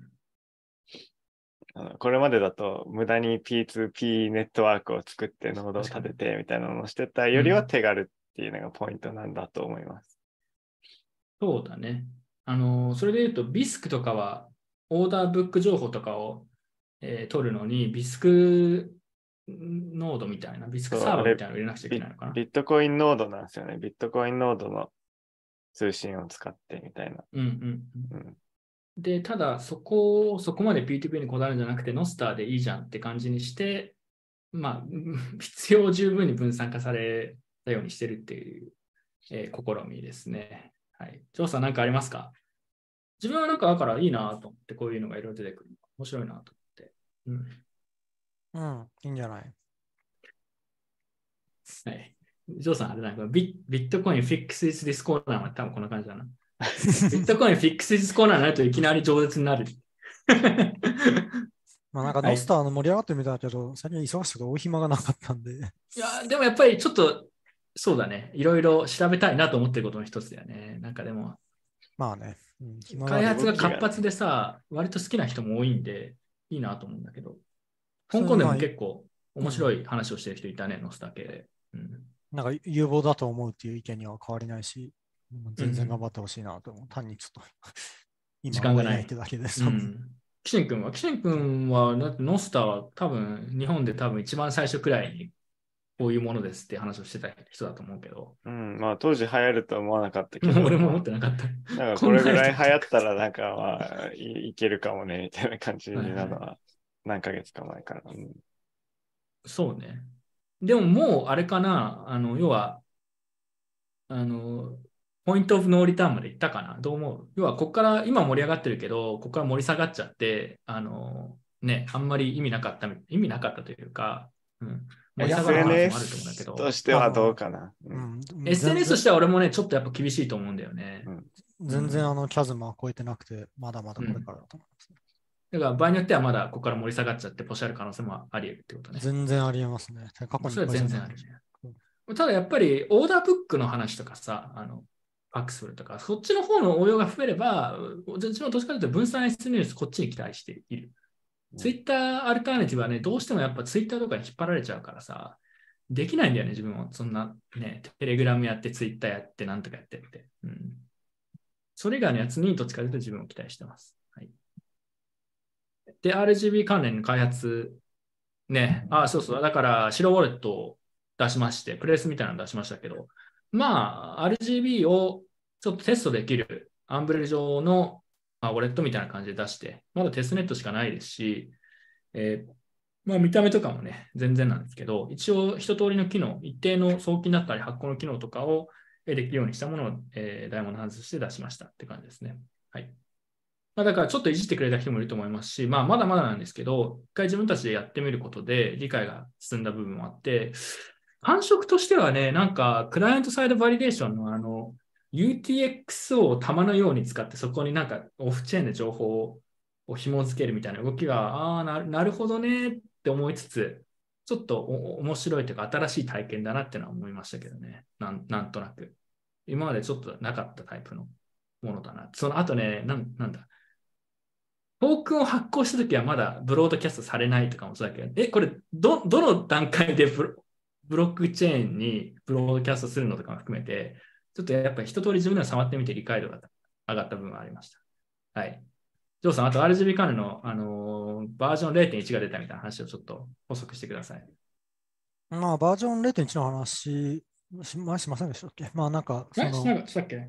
結構いろいろアップデートがあった、えーリリースがあったんですけど、まあなんかそれ結構、その後も結構細かいあの改善がいろいろあって、えーなんかこの間は、なんだかな、なんか、えーまな、どうでもいいバグだな。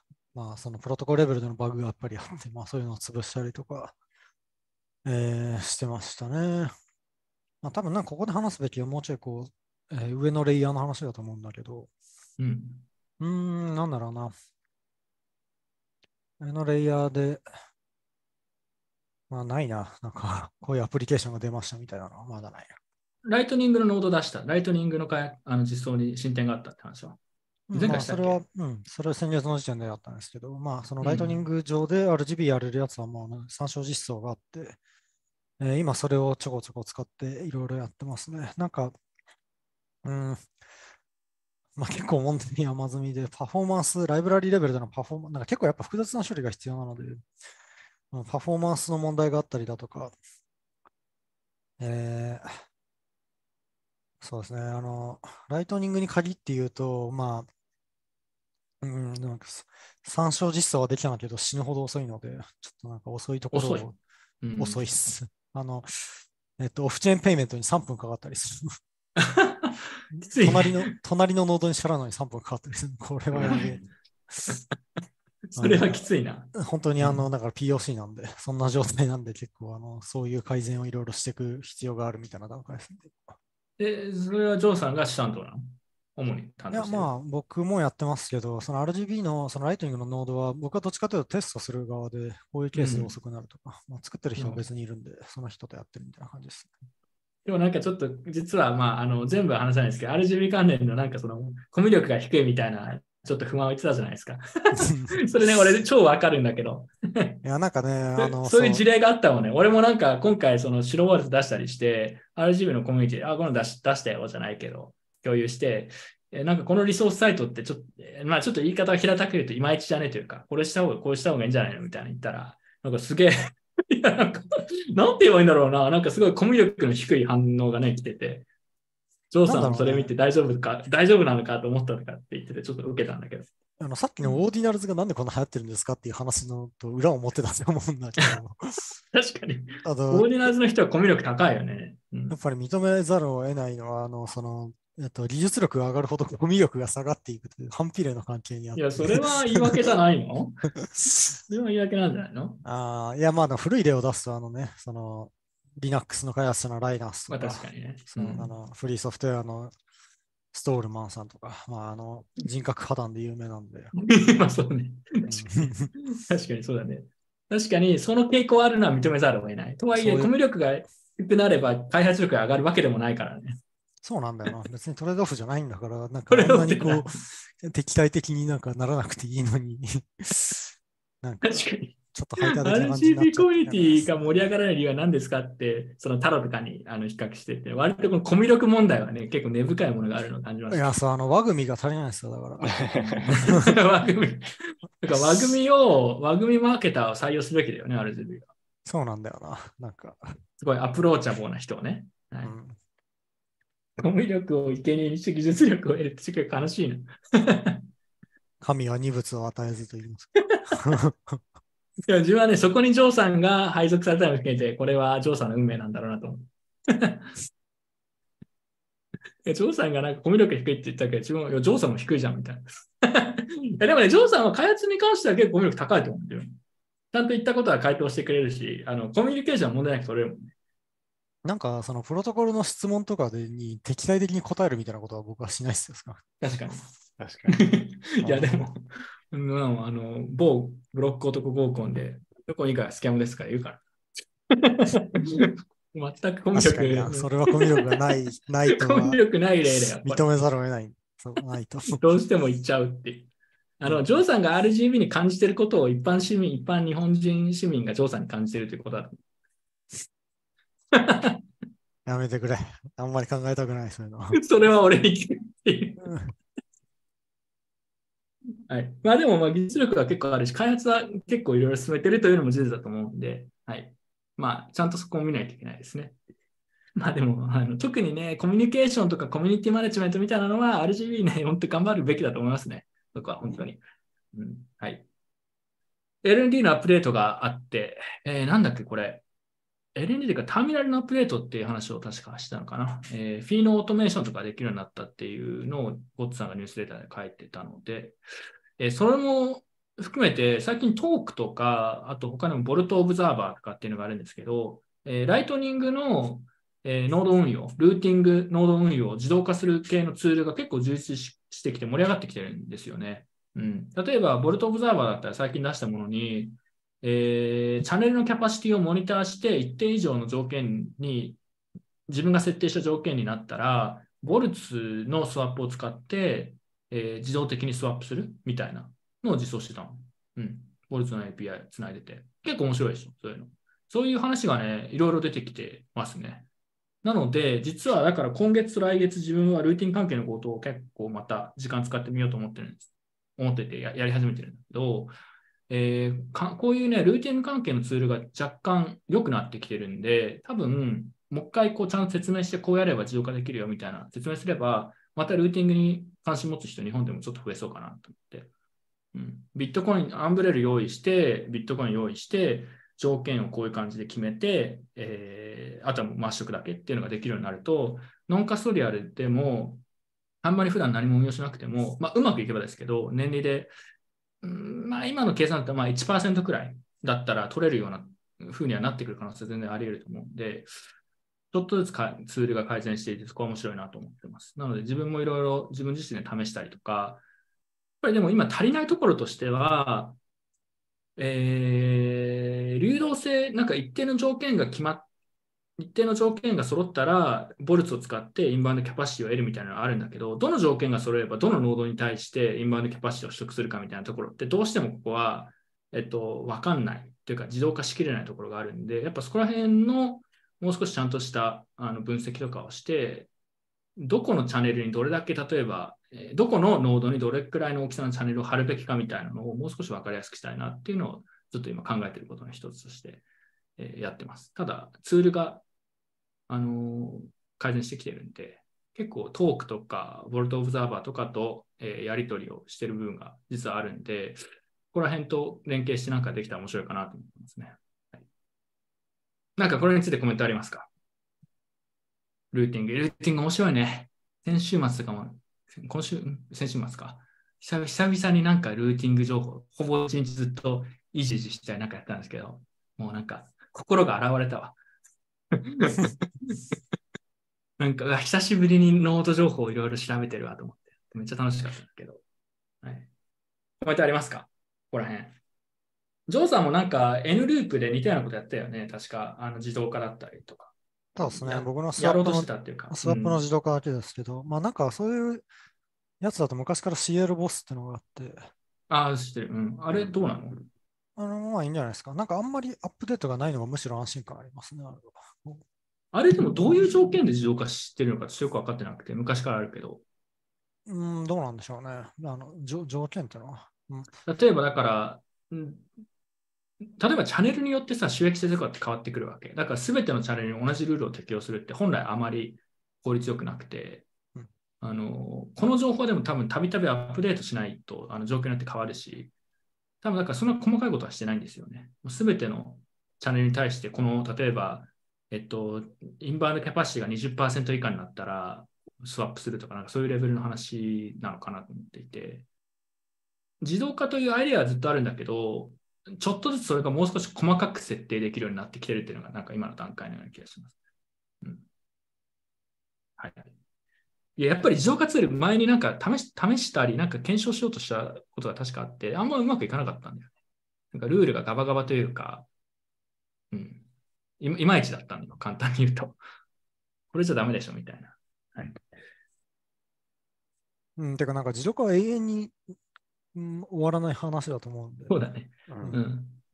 いや、でもだからそこら辺でなんかやっていきたいな、なんか面白そうだなっていうふうに思ってますというだけの話なんだけど、えーツールというか、その自動化をするツール自体が結構前に比べるとすごい揃ってきていて、改善してきてるんで、いわゆるいアンブレルを使ってるようなユーザーだったら自分でいろいろルールを決めて、あの試したりすることができるようになってきてるっていうのは結構大きな進歩だなと思いますね。うんうまくやれば、だからこれでノンカストリアルで、年利で、まあ1、2%、2、3%くらいいく可能性はどうどうなんだろうね。今、オンチェーン手数料がクソ高くなってさ、一発フォースクローズ受けるとそれだけで利益吹っ飛ぶみたいなところもあるか確ら、ちょっと実際実運用するとそこまでうまくいくかどうかわかんないんですけど、うん。はい。はい。というわけで、ちょっとこんな感じかな。あと、怪我の巧妙ですけど、コインベースとバイナンスがライトニングタイムについてコメントみたいな話があって、えーコインベースはなんかちょっと前にブライアン・アームストロングがライトニング対応するってなんかいきなりツイートしたんだよね。よくわかんないけど。はい。で、バイナンスも今日か昨日のツイートで、まあ、オンチェーンフィーが高くなってて、どうのって言って、 withdraw を一瞬止めたら、すごい批判されて、ライトニングの対応も検討しますって言って、でもいつとは言ってないってやつですね、これも。一応、彼らのロードマップの中には入ってきてるようですね。あとビスクがライトニング対応するんって言ってました。これはすごい、うん、本当にやるんだろうなって感じ。バイナンスとかより。ビスクのライトニング対応めちゃくちゃいいね。リスクはやるべきですよね。うんむしろまだやってなかったなって感じ。うんそうそうそうそう。でもやっぱ多分ちゃんとやろうとすると、あれってどういう仕組みなの？その2オブ3マルチリーグみたいな感じでしょ？そうですね。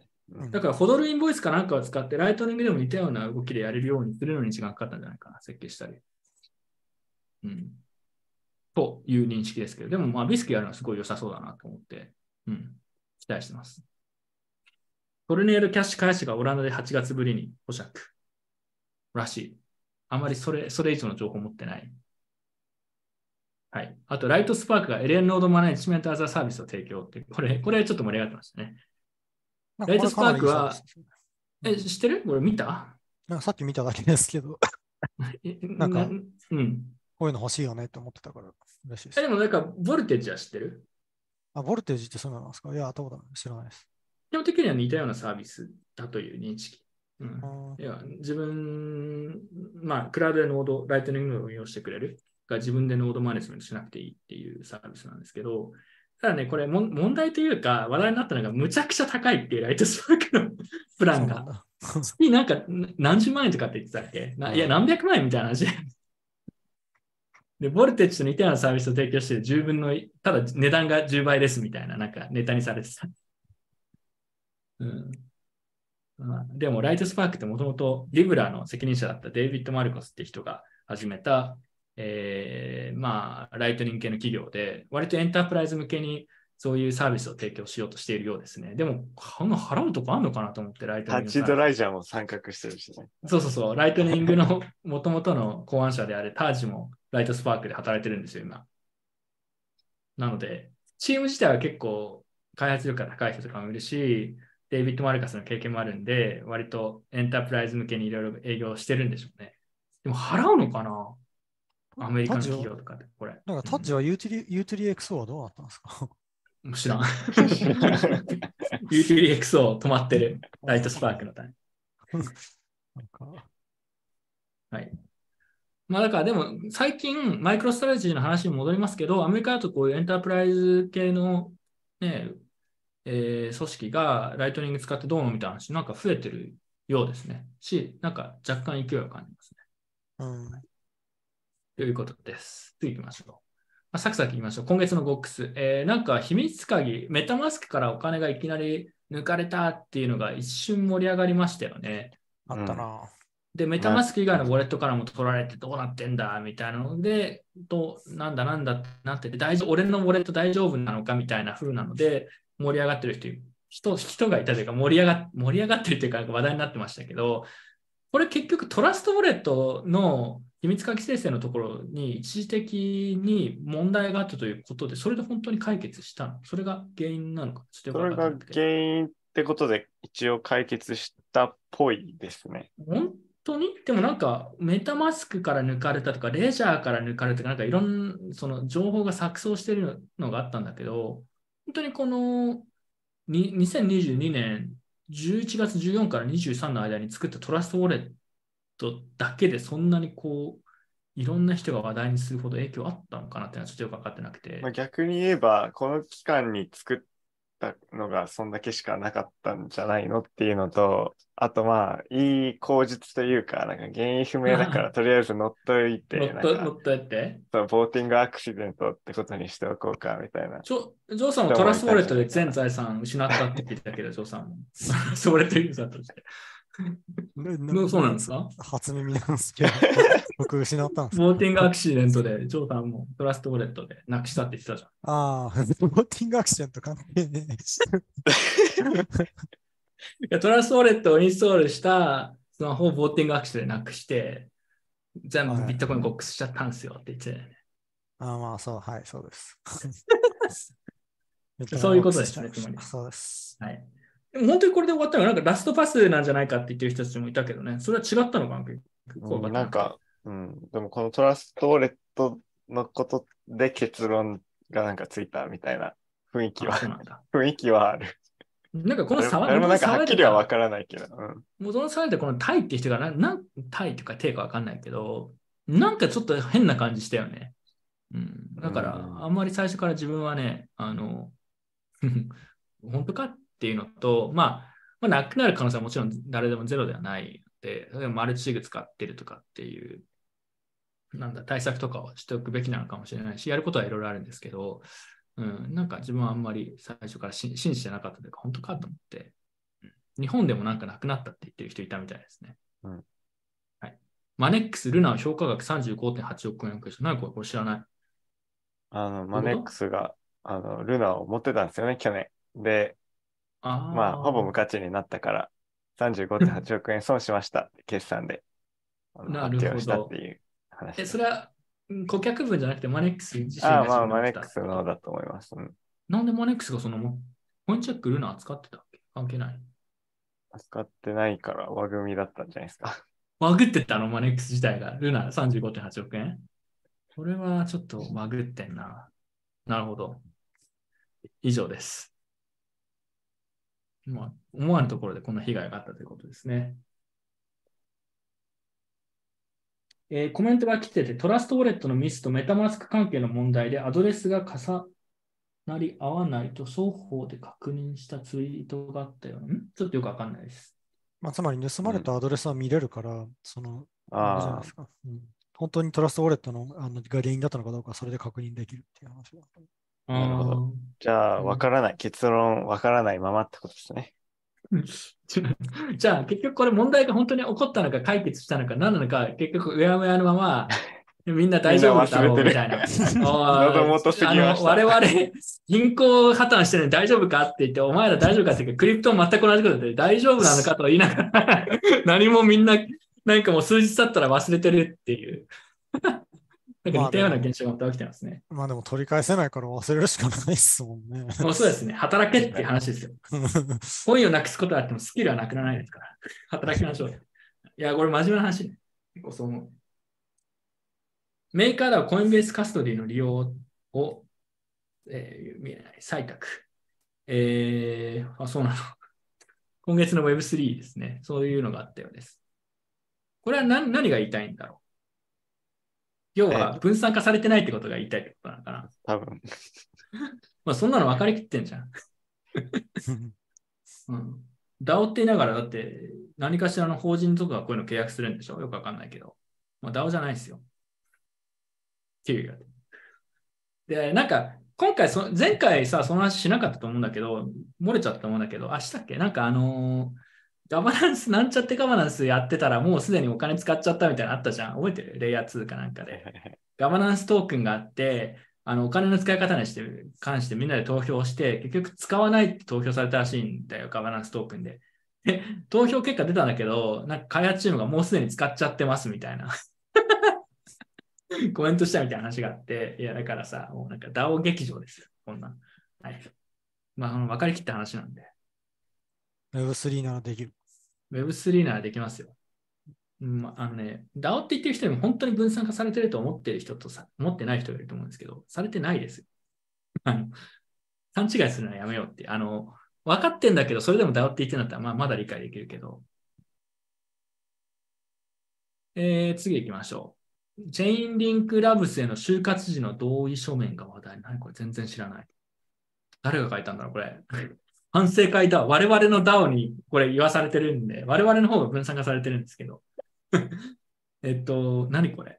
あこれでも俺も見ましたよ。うん、何これ？あチェインリンクラップ。まあ、左に書いてある通りだと思うんですけど、あの、なんか就活、うちに就活したことを他言しないでください。うちの就活でやった内容を他言しないでください。の はいはい、他に、まあ、その、めっちゃ20時間ぐらいかかる宿題、課題を提出させられるけど、その権利は全部チェーンリンクラブスのものになるし、あとなんか、チェーンリンクスラブの悪口を言わないってくださいっていう、あの、書類にサインさせられるらしいんですよね。えー日本のブラック企業かなんか参考にしてるの？どういうこと？そういや、結構面白い。え、何これ？しかも面接8回。でもみんなそれやりたいくらい条件がいいのかな？チェーンリンク。うお金がいいのかもしれないですね。うん。みんなじゃあこれでも応応募するとんでも条件、こんなととんでも条条件。ね。チェーンリンク最近あんまり目立った話は聞かないけど、多分地味に重要なプロジェクトとして、あの、そのポジションキープしてるっていう認識なのか。あったのかなんか僕、仕事探してた時に、あの、お就活就活サイトとかで適当に検索したら必ずチェーンリンクラボが出てきました。ええなんで？それは宣伝ってこと？給料が高いからです。えああ、給料高いんだ。どれくらいなの？書いてあるの？それ。なんか僕の職種だと、あれですよ、普通に、えーあの年2000万ぐらい、2000万円でもこの、この書面にサインした後に、ごめん、実は年1000万円でしたって言われても、それタグをしたらダメですからね。マジか？無敵、無敵すぎるな。ジョーさんさ、これ今から応募してやってきてよ。ジョーさん永遠に転職活動してる。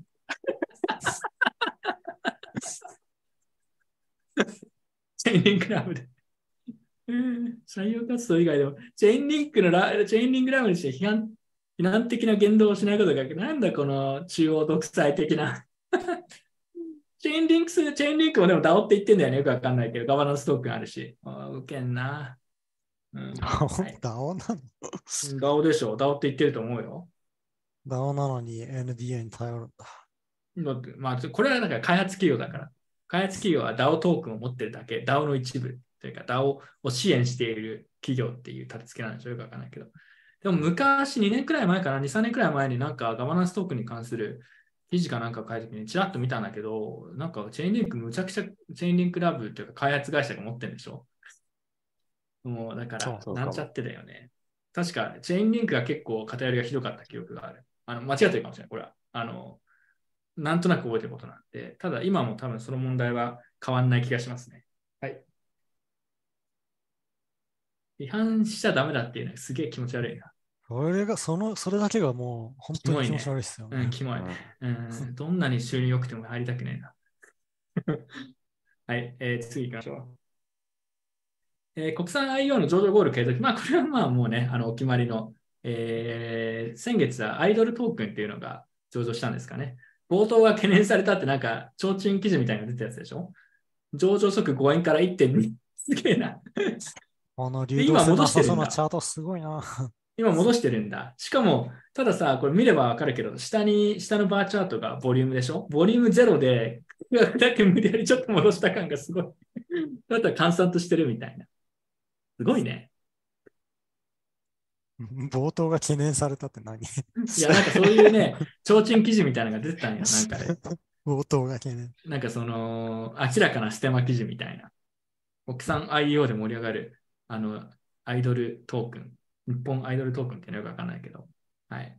で、冒頭する可能性があるみたいなのね、結構書いてあったらしい。受けると思って。しかもこのプロジェクトが結局何なのか自分たちよく全くわかんないんで、まあ、あの頑張ってほしいですね。はい。誰も取引してないので。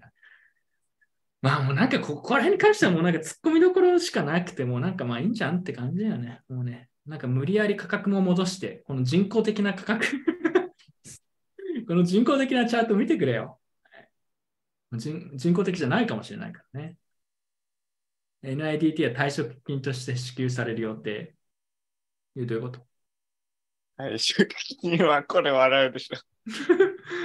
グループ、あ、NIDT を出すことで、このようにグループ卒業後の経済的な不安を和らげていただくために安心して。これいいなこれ誰が貼ったの？結構センスあんな。すごい嫌がらせ感を感じる。誰だこれあったの面白い。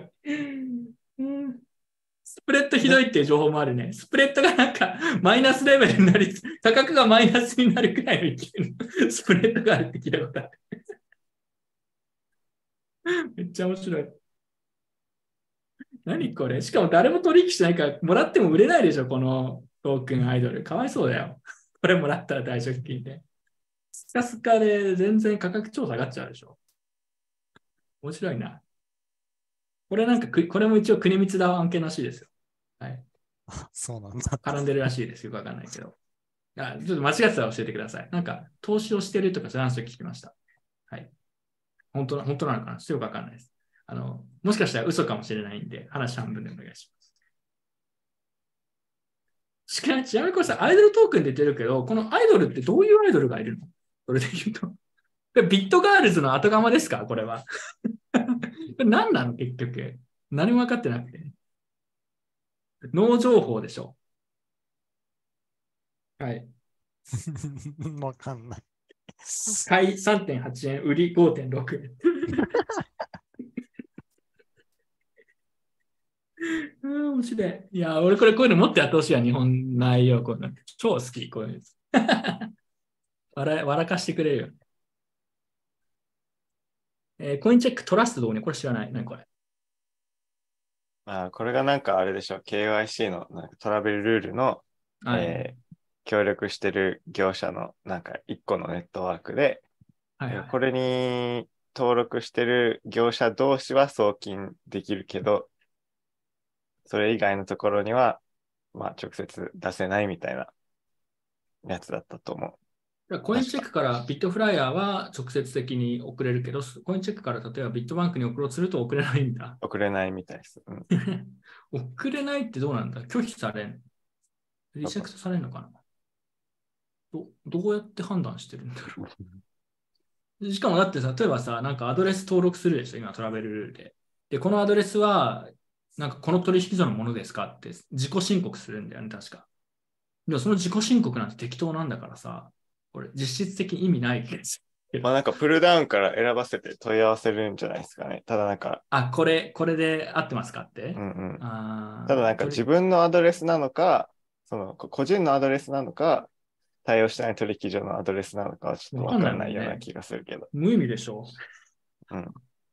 いやいや、取引所同士でそこら辺の情報連携ができてないことが問題だとしたら、例えば、うん、ここに対応してない取引所のアドレスを、あ、でもあれって1個だけしか、日本の取引所って1個だけしか作らせないんだっけ？複数作れないのかな？もしかして。それをさ、登録して、自分のか、自分のノンカストリアルウォレットのアドレスはこれですって登録したら、それで遅れちゃうはずだからさ、あんま意味ないんだよね。う ん基本的に意味ない。はい、次行きましょう。あ、来ました。ジョーさん。あジョーさん、ついにメイン来ました。これについてちょっと解説お願いします。後輩、後輩が あのーやらかしたということで、解説おやら。かしてはいないんじゃない俺なんとなくあのビットコインでコスプレした人同じじゃないかと思ってるんです同じやつがやった。活躍してんな、例の人。いや、まあ素晴らしいが活躍だったんです。これはなんかまあ画像は、あの、えー京都大学の熊野寮っていうところで、はいはい。なんか有名なんですからうん変なやつがいっぱいいる。あのゼレンスキーとかがいたところですね。えーあ熊野寮なんだ。熊ゼレンスキーは熊野寮です。よ吉田寮だっけ？は昔有名で取り壊されたやつだっけ？そうですね。なんか昔から兄弟って2つ寮があって、あの有名なやつ。一つが吉田寮って言って、一つが熊野寮って言うんですけど、うん。吉田寮はなんかあの校内にあるんですよね。あの敷地内にあるんですよ。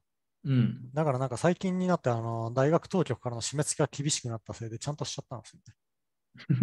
ちゃんと、あ、存在はしてるけど、ちゃんとしちゃったんだ。ちゃんとしちゃったんですよ。あの、総括されたわけだね。もともと築100年のすげえ建物だったんですけど、うん。地震が来たらみんな死ぬということで、あずっと建て直せって言われてて、で、一部の学生がそれに対抗してたんだけど、まあなんか、だんだんそういう学生も年老いてきて、あ。屈したわけね、権力に。力を失って、なんか最近新築されて、最近ってももう10年とか前ですけど、10年前か、あ7、8年前か。やっぱ新築されちゃうとダメなんだ。新築されてもうあの綺麗になっちゃって、もう最悪ですね。綺麗かどうかはもう問題じゃないんじゃないの その、いや、なんかスピリットがね、ス失われてしまうピリットが失われたんだ。もうあの、え、ジョーさんはそこに住んでたわけじゃない？あの、住んだりなかったですけど、入り浸ってましたね。もう住人みたいなもんだね。勝手に溜まっても怒られないんで、そこでなんか、あとなんかか漫画喫茶みたいな感じで漫画がたくさん置いてあったんで、そこで。ここで友達となんかそのダラダラやってたのそうそうそう。いいじゃん。楽しそうじゃん。楽しかったんですけど、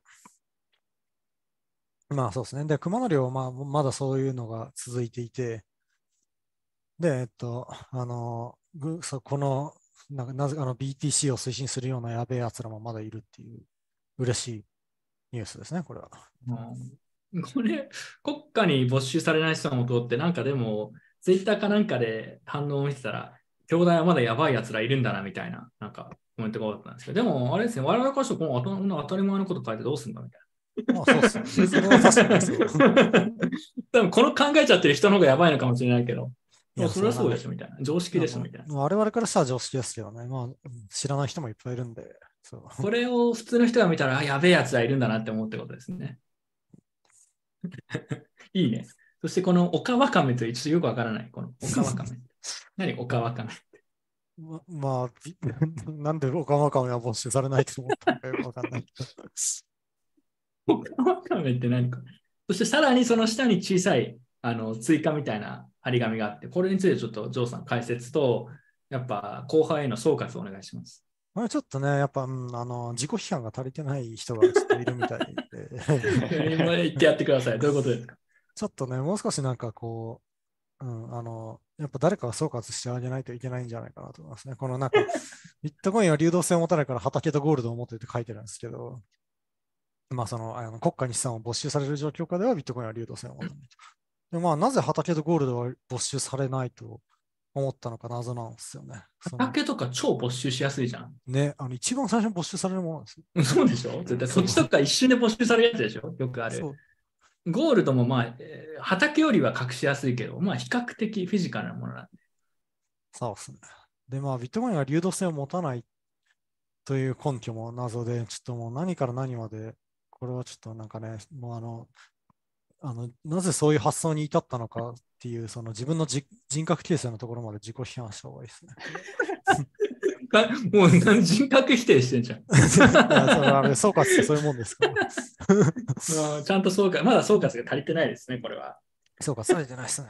うんなんかこれで言うとさ、ちょっとこれ見て、あの、自分たちのグループでちょっとネタになってたんだけどさ、これ見て俺思い出したのがさ、兄弟だと結構学生の講義というかプロテストみたいなのがたまにある。こういう。これ何なの？これ。もともとなんかそういう講義活動の一つだったの中でこういうのがあったっていう認識まあ、縦看板文化というか、まあ、縦看板はさいそれも最近なんか弾圧されてるらしいですけど、弾圧されてるの誰に？警察？いやあの当局に、学校に。学校？昔は学校と戦ってんだ。うん。昔は学校も放置してたんですけど、なんか最近はなんか老害が学校に、あの、なんか、あの、教授時にも増えてきて、まあやっぱりあれなんですよね、税金で運営されてる組織なんで、兄弟も。まあ、やっぱり体制側の人間が運営してるんで、その教員側は腐ってるんですよ。すごい個人的な恨みを感じる発言ですね。はい。で昔はなんかまあ割と兄弟も好きなことを研究したりできたんですけど、まあ、あの競争的資金法だっけ？みたいなのが導入されて、大学も資金を自由になんか使えなくなったお上のあの意見を伺わないと、どんどん研究費を没収されるっていう状況になって、どんどんもうあの堕落しちゃってってるんですよね。だからこういうなんか看板を立てるのも最近は難しくなってきていて、そうなんだ。まあ、ただ少しは残ってるということですね。この看板があるってことは。これは、上さん的にはグッジョブ、喜ばしいこと、看板文化が残ってるのまだ。いや、素晴らしいですよ。うん いいね。でもこれでさ、その話でちょっと自分グループで言ってたんだけど、あの、お記憶がちょっと曖昧になってきてきてるんだけど、自分はアメリカの大学にいた時にこういうの結構あったんだよね。その、講義デモみたいな。で、ちょっとその話でネタとして盛り上がったのが、自分がいる時は、割とそういうこう、学生の何プロテストみたいなのが流行ってるというか、その授業費の、えー引き上げみたいなのに反対する抗議活動みたいなのが結構やってたんだよね、当時。で、人がバーって集まって。で、そういうのがあると、あの、他の大学でもアメリカではそういうのあるみたいなんだけど、あのね、警察とそのデモ隊みたいなのがぶつかるわけじゃん。で、なんか、あの、抑えようとしたりして。で、そしたらさ、あの、学生が逮捕されるみたいなのもまああるんだけど、もちろん教授がボコボコに警察にボコボコにされて逮捕されるみたいなのもやったりしてさ、これ、これなんか教授が逮捕されるとか日本あんのみたいな話をして、うん、なんか自分が覚えてるなんか教授がボコボコにされてる映像が流れてるのをちょっと思い出したっていうのがあって、これはアメリカ大学あるあるなのかな？岸あったそういうの。なんか教授がボコされてるのは面白いだろうと思って。まあ学生はまだしも。自分の学校、そんななんかフィジカルな行動を起こせるタイプの人がそそんな多くなかったんで、うん。僕は言うけどって感じですね。うんで、なんかその、ぼこされる教授は何学部が多いんですかとかって。うん、まあ社会学部とかかなっていうね、うん、イメージとしては。はいこれは圧倒的にそうだと思います。ね、なんか社会学部の教授はそういうの参加してぼこされてるイメージがありますね。はい。で、喜んでそう、それで。はい。まあ、こういうのがありましたね。それを思い出しました、なんかこれ見て。そう考えると、まあ、まだ可愛い、可愛いというか、平和なんだろうな、この日本は。その、ぼ教授ぼこされるというか、多分そんなに昔あったのかもしれないけど。はい。えまあでもー、Web3 じゃなくてビットコインでよかったです。ああ、よかった。本当によかった。これ Web3 って書い、これ横に Web3 だって書いておいてほしかったな、誰かに。うん横にみ右 Web3 ならできるって書いておいてほしかった。まあ、Web3 よりオカワカメの方が 説得力ありますね。いやいや、でも、まあいいや、この話はちょっとやめよう。はい。まあそんな感じですね。次行きましょう。株式も草コイン化ということで、これは何だ？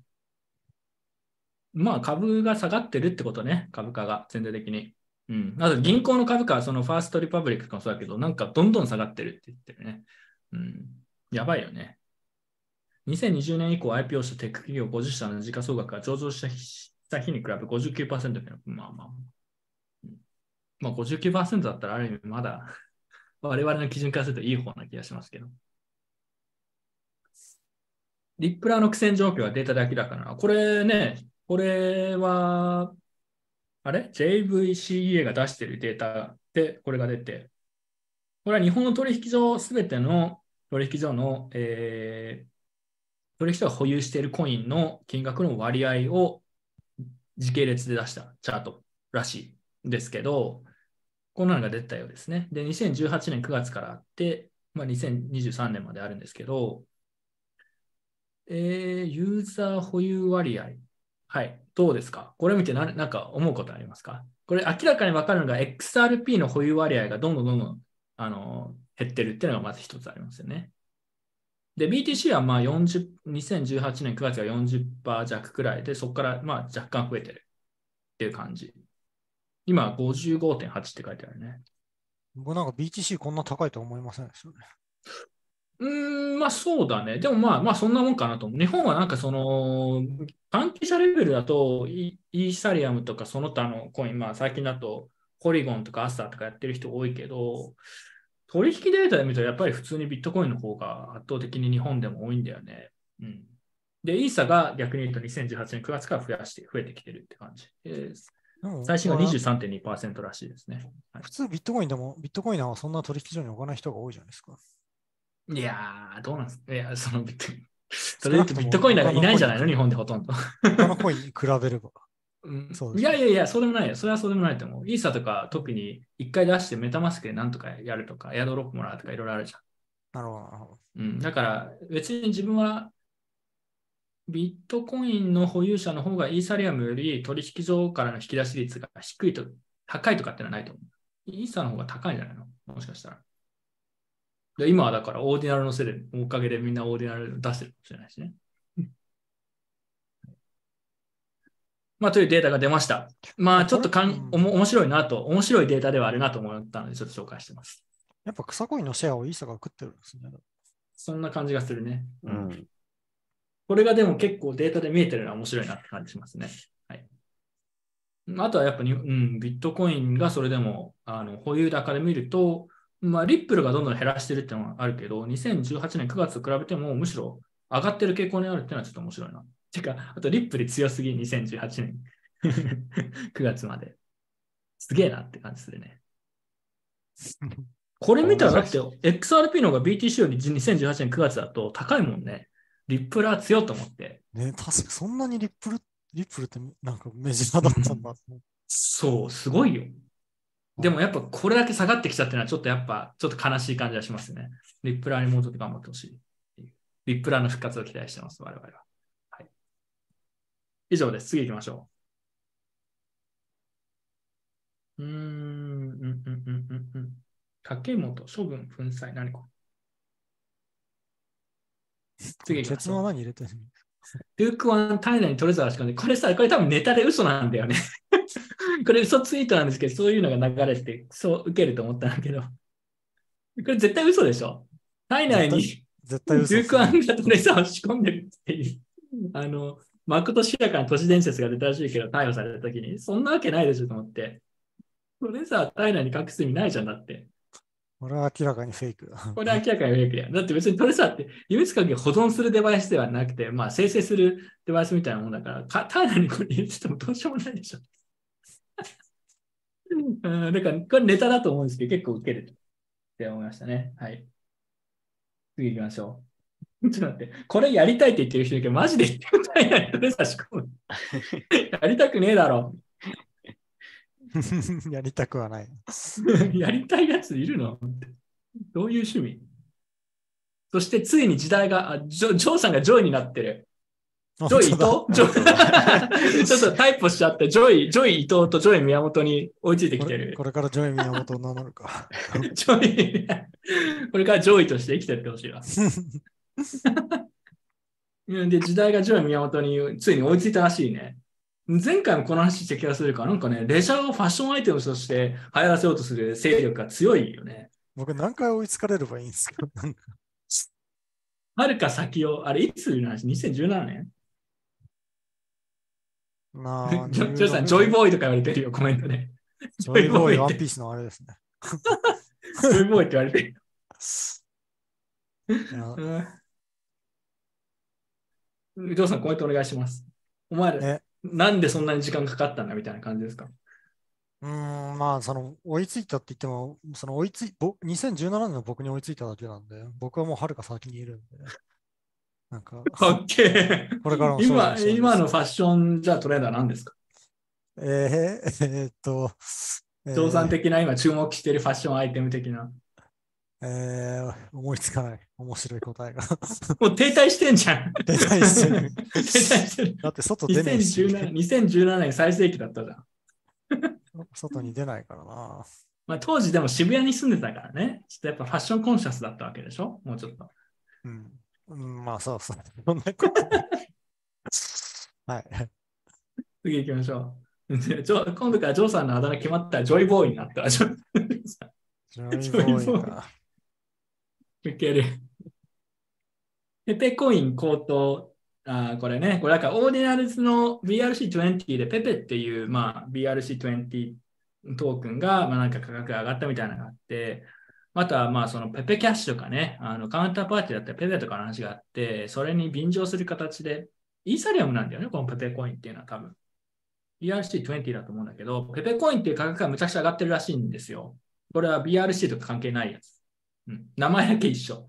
で、それをなんか、バイナンスが上場させたかなんかで、価格がむちゃくちゃ上がって、盛り上がってるというか、別に特にユースケースも何もないし、本当のミームコインみたいな。うん。小賢しいセールストークのない純粋なミームコインが、小賢しいセールストークしか逆に言うとないんじゃないの？盛り上がる、上がるみたいな。なんかこれ、既視感あるんだけどさ、やってたよね、こういうの昔ね。うん、いや、まあ、それだけだね。本当に興味ない。うん、ごめん。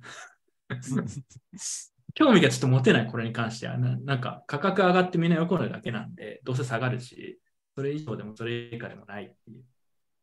はい。ペペキャッシュは上がんないの。ペペキャッシュは全く上がってないですね。そもそも取引所が扱ってないんで。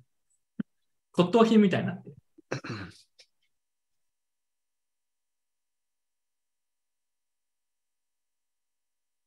えー、次行きましょう。で、この図は何ですか？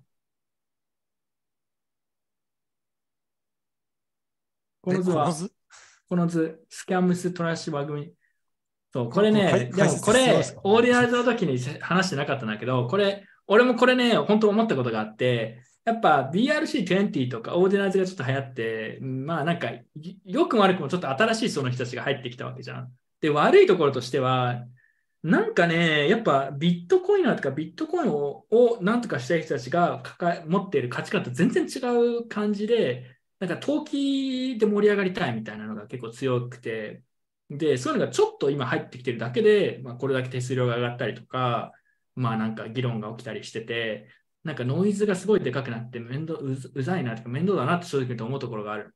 で、ただ今までそれをイーサリアムが一心に受け止めていて、我々のビットコインの聖域をこう守ってくれてたんだなってことに気づいて俺は。これはちょっともうちょっと感謝しなくちゃいけないんだろうなと思って、イーサリアム。治安維持ありがとうごそざいました。のスキャムとか、その意味のないミームコインとか、そういうこうほ本本質的にあまり無駄なこと？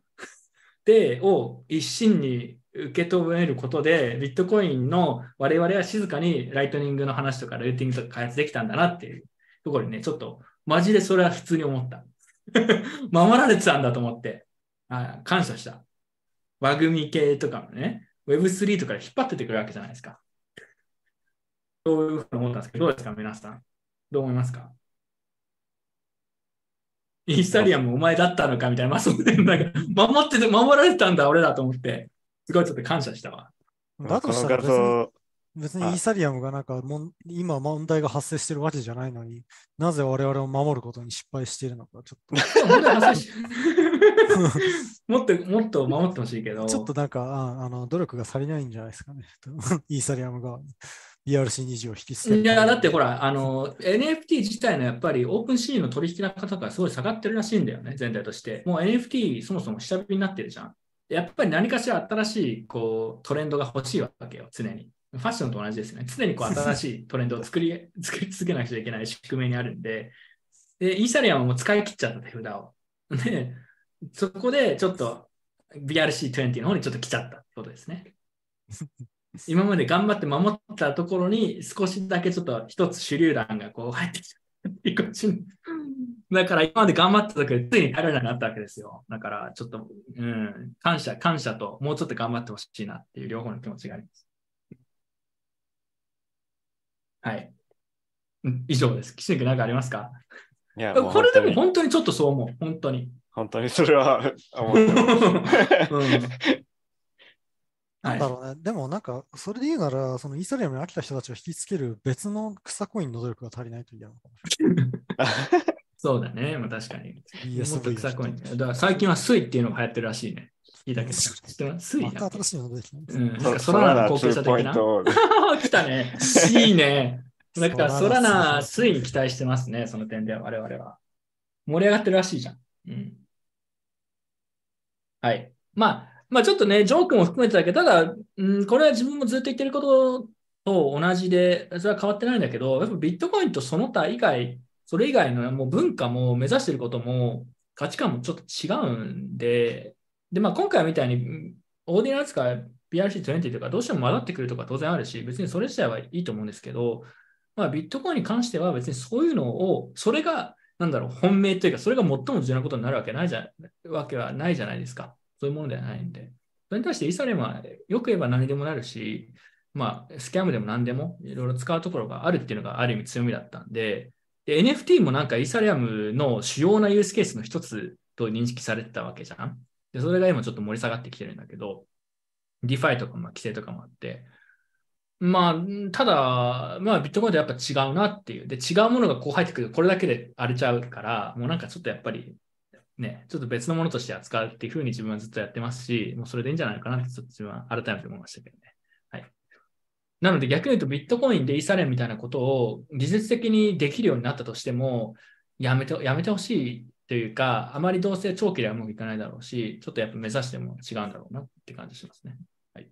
だって BRC20 がさ、これ繰り返すけど、どんなに流行っても、ビットコイン的にはどうでもいいし、別にそれでなんかユーザー数が増え、一時的に増えたとか、アクティビティが増えたっていうのは本当どうでもいいと思うんだよね。はい。はい、というわけで次行きましょう。うーん、新しい話題。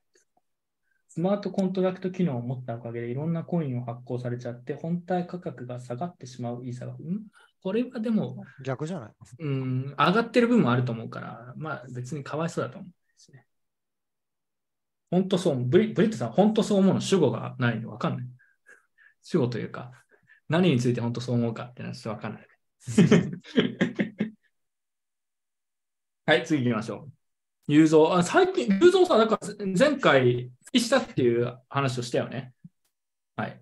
で、何これ？つまぶしだがの、その、なんか楽しそう。楽しそうですね。復帰してノリノリ。復帰してでもあれなんじゃん。ツイート減ったんじゃないの？ユーゾー。BRC20 以上にどうでもいいユーゾーって言われてるかわいそう。BRC20 とユーザーだとどっちが重要ですか？ネタとしては。雄三ですね。いや、俺はそれだったら BRC の方がまだ、ライトニングとかにも関係してくるから。ユーザーの方が乗算できないのが重要。うん、というか、お面白い。面白い。そろそろノンメッキのウェッジが欲しくなってきました。これ、ユーザーノスターでこれやってほしいな。確かに。この、このほのぼのとしたやつを。手入れが面倒そうなんで悩みますけど、ウケんな。パター界にイノベーションを起こす。何これ新しいパターのグリップ考え。その名もシャフトグリップです。何これ？知らない。何言ってるかよくわからない。なんかパターってあれですよ、あの、うん。え、パパター解説しないといけない。パター、パター、いや、パターはわかるんだけど、はい。シャフトグリップってどういうこと？いや、よくわかんない。この動画も別に見てないから僕知らない。いやいやちゃんとチェックしててくださいよ。あなんかすごいイノベーションを起こしてるみたいですね。バネ指って。ユーザーの話するとみんなバネ指としか言わないんだよ。なんで反射的にバネ言うの？何言ってもバネ指ってコメントが絶対に来るんだよね。そんなに、そんなに重要か、バネ指って。あの今月のユーザーの、あの、何これ？ブロックチェーン推進議会っていうのがあったらしいです。はい。DAO と日本法、山越 DAO の成果、美しい村 DAO などの取り組み。美しい村 DAO は初めて聞いたな。なるほど。法制度の整備が急がれます。うん美しい村ダオはすげえな。だって、DAO って法整備の、法整備の整備、法制度の整備が急がれるものだったんだっけ、DAO ってそもそも。あの、そもそも論なんだけど、DAO ってそういうものなの？まあだから、定義はね、やってる人たちが、彼らが決めればいいんですけど、自分の DAO の理解はちょっと違ったんで、まあ、あの、その定義は、もう彼らが決めるって言ったらもう本当しょうがないですけど、こ この中で一番やばいの山越ダオでしょ？なんで？山越って地名でしょ？そうだよ。うん、ダオの D って何でしたっけ？Decentralized です。あれ？とおかしくない？心の中。いやい日本は昔からこう、decentralized じゃないですか。あの、あの、まあ、村長いるか。村長。さあ、ここからどうする？いやいや日本の村は、その村民がみんなで空気を読めながら、あの異分子は村八部で除外しながら、こう、ディセントライズと、こう、頑張ってるっていう。物理的村八、村八だいけどいい。村八だえ？いやいや、でも分散、ダオはやっぱ定義はやっぱり本人たちが決めることなんで。はい、そうですか。そうですか。美しい村ダオ、山越ダオは聞いたことあるんだけど、美しい村ダオは初めて聞きましたね。基本的に美しい国とか、神の国とか、美しい村とか、ちょっと危ない気がするので気をつけた方が良さそう。ね、はい、次行きましょう。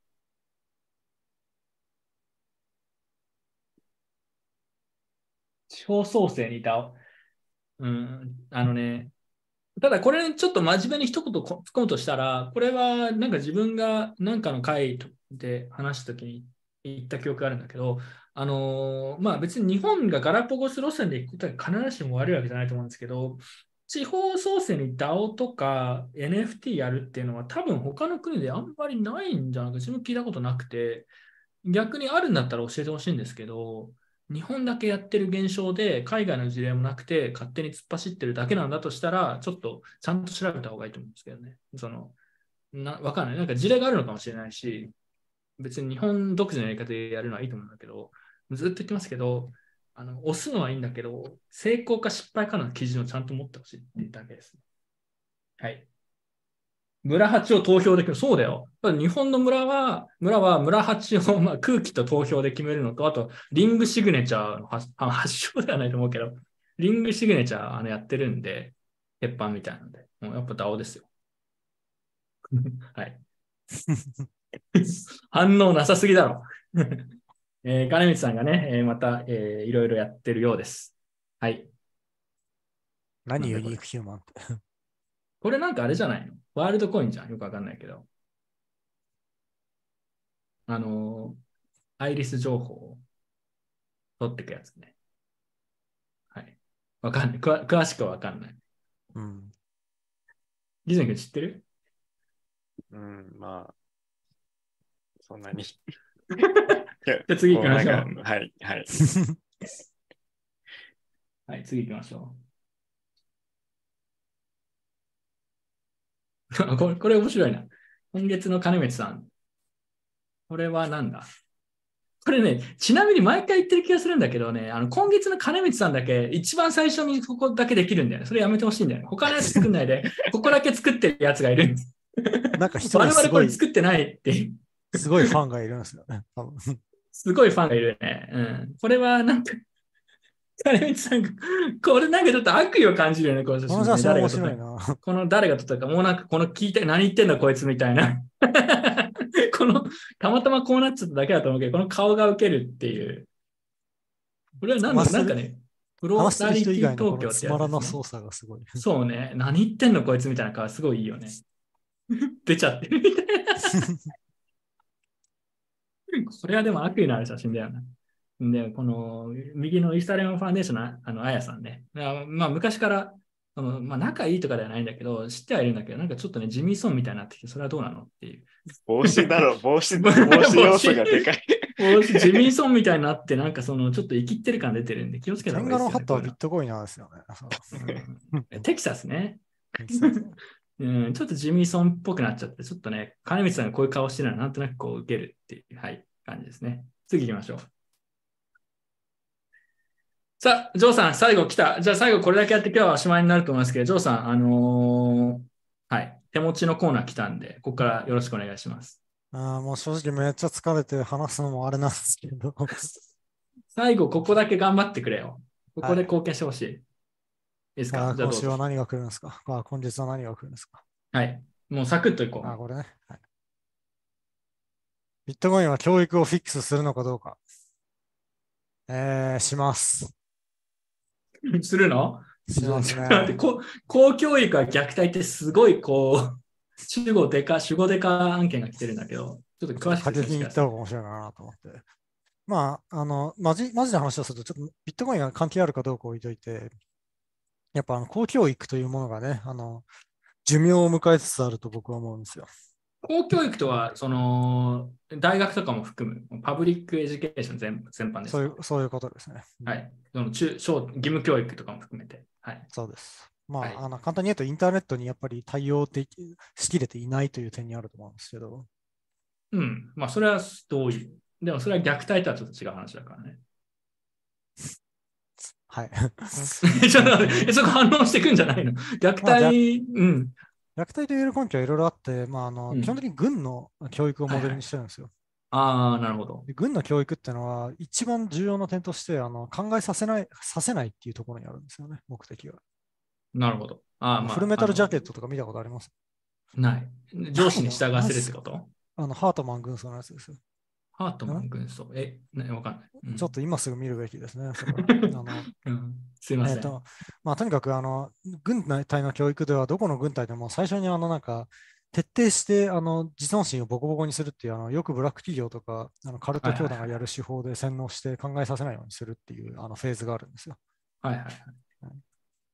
で、まあ、そ例えば、えっと、まあ、大きい声で転校させる。あの、それは、まあ、一番多いのは、その、徹底的に自己否定させる。あの、うん。なんか、とにかく疲れさせて、汚い言葉を大声で言わせて、あの、っていう、まあ、なんかそういういろんな虐待のプロセスを経っていくわけですけど、廊下にバケツ、廊下にバケツ持って立たせるみたいな。あ、そうそうそうそうそう廊下。にバケツ持って立たせるとかまさにそうですね。で、まあ、それ、それの小さいバージョンが学校なんですよ。つまり。それで？あの、うん象徴的な例はあのランドセルですよね。ラあ、ランドセルね。確かに。うんあれは軍隊の廃能から来てるんで。あ、そうなんだ。でも私、あの、並んで前習いとかさせられるじゃないですか。あや、やる、あるね、小学校ね。あれは軍隊の教育から来てるんですよ。全部。ああ、なるほどねというふうに、まあ、。基本的に学校の教育というのは軍隊あのから始まったもので、あのなんか同じような教育プロセスを経てるんですよね。まあ、それはな言わんとすることはわかる。うん。でまあ、あのあと制制服とかもそうかな。そして、まあ、あと、なんか60分座って授業を受けるというのはちょっと正気の沙汰じゃないと僕は思うんですけど。あそれはね、わかる。いや、60分だったらまだいいんだけど、大学とか、なんかね、2、3時間の授業とかない？ありますマジでやってんのかみたいな。集中できるわけねえじゃん、みたいな。まあ、学校はなんかあのハンズオンみたいなの、あの大学はハンズオンみたいなのもあって、そういうのは結構いいと思うんですけど、うん。まあ、なんかそう、あの基本的に授業というスタイルがああいうふうああいうふうにやられることに何の疑問を持っていないというのはちょっとやばいと思っていて、なるほど。ジョーさんはでもそれやりながら疑問を持っていたと。で、まあ、これはアメリカ人なら結構普通の感覚なんですよね。うん。アメリカ人は、あの、アメリカでは、あの、自分の、あの、まあ、全部の州かどうかわかんないですけど、自分の教育、自分の家で教育できる法律があるじゃないですか。ホームスクーリングね。はい。あれって、あの、すべての州で共通なんですかね？うわわかんない。知らない。聞いたことない。うん。でまあも、ホームスクーリングやってるアメリカ人は、まあ、そこそこいるという認識結だね。構いるよね。うん、いるよね。でもあれ超大変だと思うんだけどね。自分だったら絶対できないと思う。うん、まあね、あの、ほ本当にそのノルマが厳しかったら、学校で、まあ、その教える内容も完全に自由なわけじゃないじゃないですか、ホームスクーリング。うん。しかも自分が最初に勉強しないと教えられないって。だからまあ結局グラジュアリーなもので、なんかその学校であの、えっと、教えてる内容と全部同じことになきゃいけないってなったら、あんまりホームスクーリングの意味がなくなっちゃうっうん。ていうのは間違いないんですけど、まあ、マシっていう感じ。そのマシっていうのは、その要は右前前習いじゃないけど、そういうこう軍隊式のやつがないってこと？そういうことですね。うんまあ、それはね、確かになんか、あれじゃん、これ、なんかそういう話はたびたび出るじゃん、運動会でどうのとか。まあうんカリキュラム的にこれは今更、今時これやって意味あるのか的なね。まあ、あとは確かに日本だと先生が偉いみたいなのがあるからね。うん、で、張さんはそれを受けながら腐ってんなって子供なら思ってたと。そういうことです。それいつから思ってたんですか？うん、小4ずっとぐらいかな。も物心ついた時から。そうですねあ小4であの先生に怒られて、ーはいはい。いや、そういう記憶してんの？覚えてんの？そうそうそう。なんか授業中に、あの僕はそうあの初めて押し込まれた経験なんで覚えてますけど、出た。あ、めっちゃ気になるわ。教えてください。あのん先生に、まあなんか、えっと、これはこういうあれなんだよみたいな、なんか先生が言って、ういや、先生それ違いますよって僕言ったんですよ。なんかの授業で？うん。そう。言ったら、なんか、ジョー君、知ったかぶりはよくないですねって。いや、知ったかぶりじゃないっすよって言ったんですよ。そしたら、先生流して授業を続けて、終わったらあの職員室に来なさいって言われて。で、いや、あの僕はあれ結構確かなテレビで見た情報で確かな情報なんで間違ってないと思いますよって言ったら、間違ってるかどうかは関係がない。お前は先生の口の聞き方がなってないって言われて。最高だわ。しかもそれ覚えてるのもいいね。いやーもう初めてあのルーツにな、なんだろうな、あの、あれですよ。ジョーさんのルーツに迫ったね、初めて。うん進撃の巨人で言ったらあの初めてあの扉の外に出た日みたいな感じなんです そんな、そんなドラマチックな。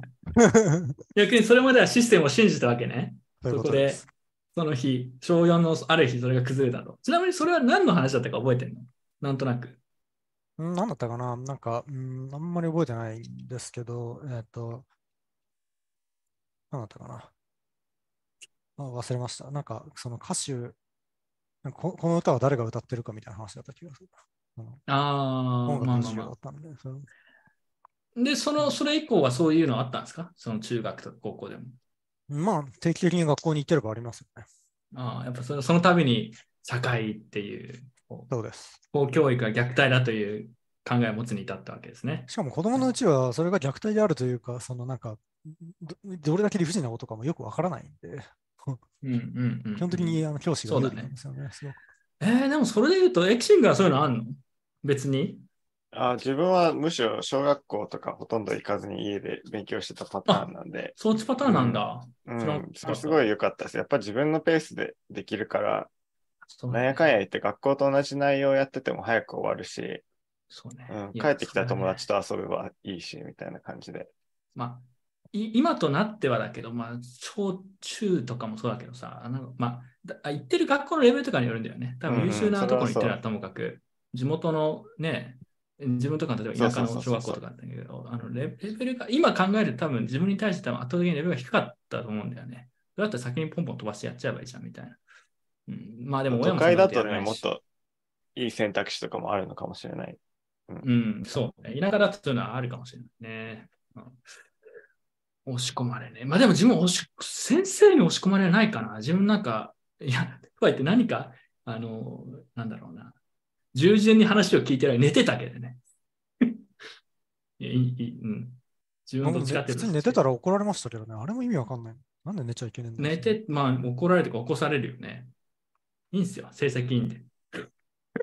うん もう黙らせるみたいな。いや僕も別に成績は悪くなかったけど、怒られていや、いいでしょ。でも、それでもやっぱ切られるんだ。うんそれはなんかかわいそう。僕なんか授業中に関係ない本読んでるので怒られたってことが多いですね。あ自分がもっと好きな内容の？そう。なんかこうこうやって中に自分の読んでるん教科書の中に。別にいいじゃん、別に周りに迷惑かけてないんだしってずっと思ってた。うん。いや、まあ、てかまあ、大人になってわかるけど、そもそも小学校とか中学校の先生なんて大した人がそういう先生になったわけじゃないからさ。いや、そうなんだよね。あの、うんそこは結構教育者の選抜の過程で。いや、それは仕方ないよね。だって、い今、例えば自分たちの同級生とかで教師になってる人とかいると思うけど、自分が子供だってその人に教えてもらいたいですかって思っちゃうもんね。うん思わないね。いや、うん、どうなんだろうな。僕なんかあの教師になることによって、こう、生徒をなんかアホ扱いしなければならない構造的問題があると思うんわかるまあ、どうなんだろうねう。。教師になる人は。は歪んでるというよりも、いや、教師にな、いや、でも歪ん歪んでるとかじゃない自分は。単純にこう教える能力だったりとかもそうだし、うんうん子供の方が頭いいパターンっていくらでもあるじゃん。うん。うんうんその逆に自分が大人で他の人が子供だったりしてもね。まあまあ、まあね、本題はそれがビットコインが直せるのかどうかビットコインね、本当に1ミリも関係ないんですよ。うん関係ないですね。関係ないの結論は。いや、うん、関係ないんだよな。これ何ホームスクーリングをすれば虐待は避けれるから、ホービットコインを買うことでホームスクーリングができるみたいな、それむちゃくちゃ理論ですか？うん、あのまあ、うん、まあ、無理につなげるなら、そのまあ、なんかまともな教育をしてる国に行こうって話になりますよね、やっぱり。あーまともな教育をしていくのはどこなんですか？それで言うと。いや、僕も知りたいですね。この話は今のところ日本の話ね、基本的に。うん、まあ日本はあとやっぱりこう、まあ、差別みたいなのあるからね、公教育とかもそうだし、それは先生というよりは環境みたいなのね。うん、まあでもこれ日本以外にもそういうのあると思うけどね。わかんないな。うん、まあ、国は基本的に軍隊ですから、国とは。国とは軍隊です。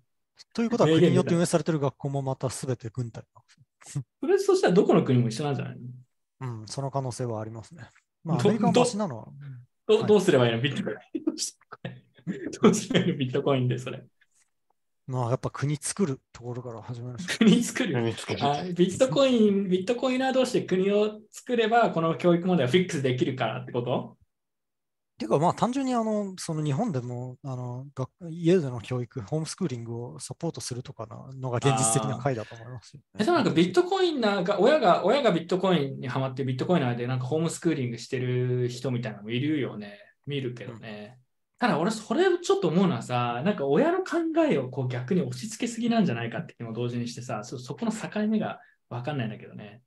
まあね、あの、健全なのはやっぱ、ホームスクーリング施設、テラ定期的になんか寺子屋的なのに、とこにも行ってみたいな、なんかいくつもあった方がいいですよね。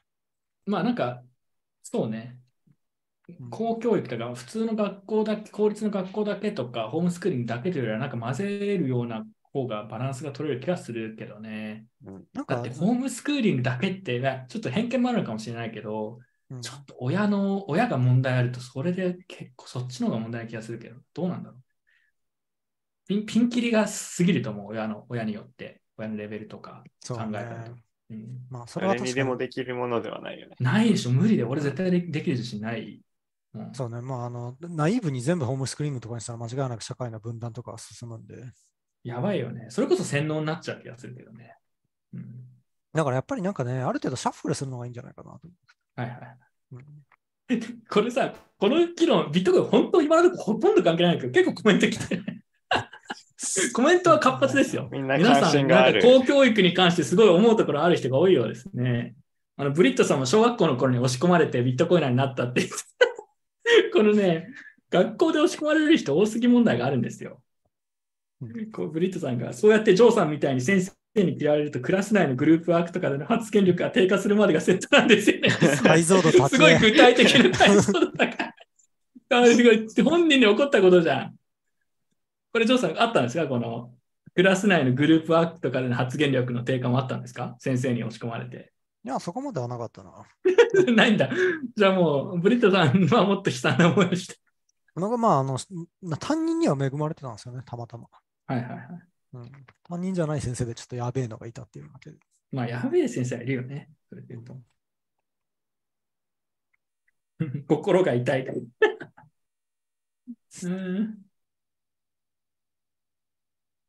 23歳で急に課長さんになったような人たちですね。けど、そうなんだよね。まああ、いい例えますね。その社会経験ない、社会経験ないからね。うん社会経験ない教師に大学行ってどうやどうすればいいですかなんて聞くのがほそもそもナンセンスなんだけいや、ど。本当そうよね。てか、どっかの国ではなんかありましたよね。あの、5年以上社会経験ないとなっちゃダメとかいう。まあ、なまあ、そうだよね。だから、先生にどうすれば将来いいですかっていうのは、本当にね今考えると、本当アホな質問で、分かるわけわけがないですから、彼らに。そういう選択肢を取ってない。そうっすよね。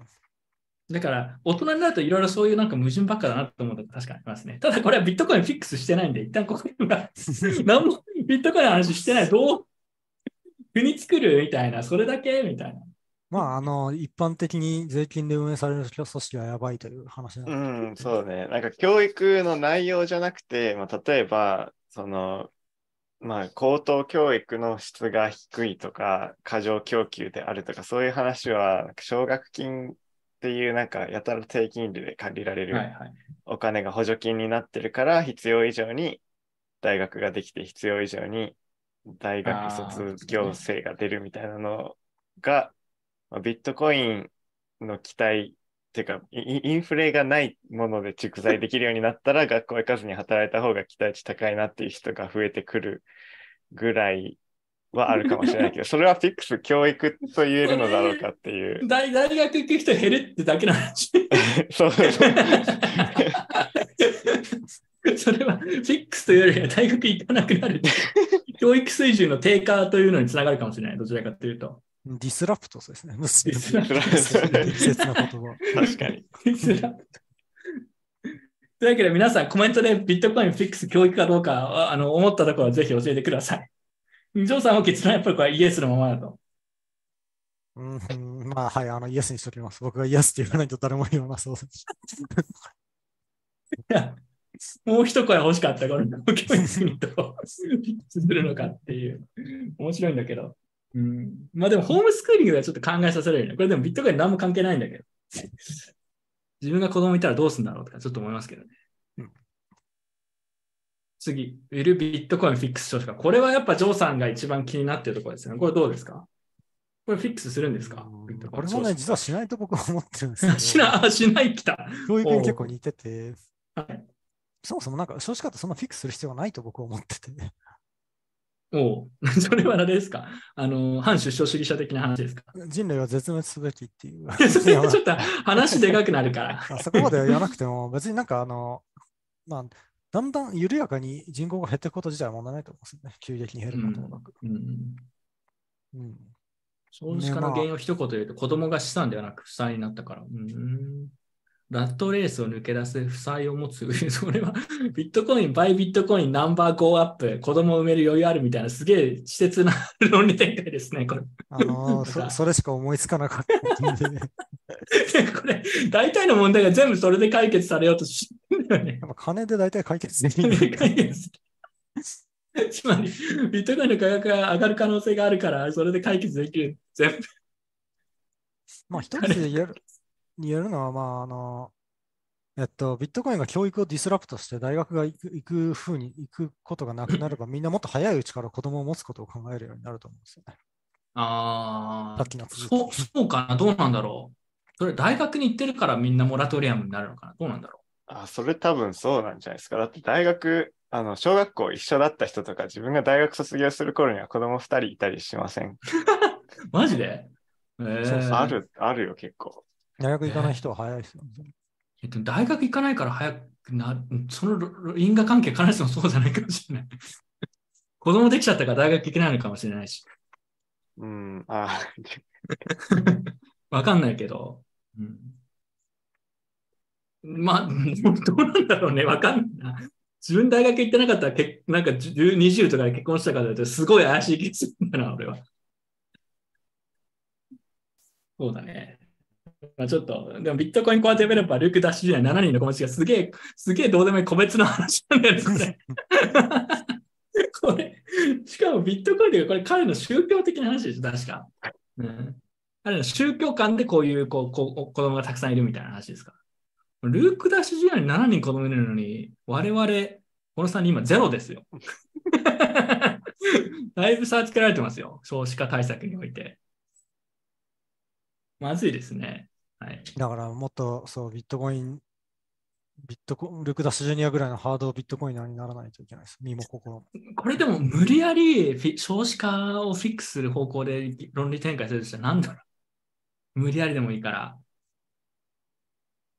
まあ、あの、インフレ経済、インフレ経済では短期的に考えざるを得ないけど、デフレ経済ではあわかった長期的に考えるわかった。はい。わかった。わかった。ビットコインがあることで、いや、でもこれ。どっちかって頑張れ、頑張れ。自分で言おうとして。これどっちかって、あ、はい。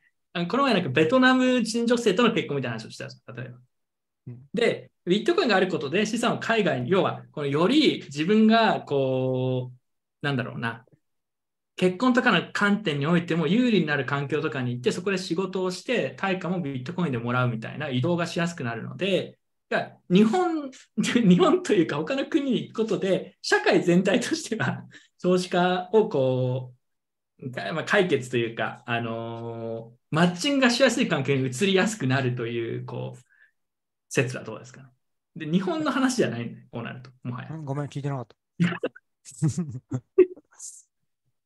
要はビットコインがあることで、他の国に動きやすくなったりね、仕事の対価を、まあ、どこの国にいても受け取りやすくなるんで、うんえー自分が結婚するとかでも、相手を探すのに有利な土地に動けるようになるということで、こう少子化対策につながるという。反応がない。反応がないや。海外に行ってモテそうモテる気がしないんで。それ個人の話や。それ個人の話やん。少なくとも僕には当てはまらないです。いや、でも、いやでもなんか、あの、例えばアメリカ人とかだったら、まあ、大体の国に行ったらアメリカ人で結構リッチなイメージがあるんで、比較的こう、相対的にモテるっていうあれがあるじゃないですか。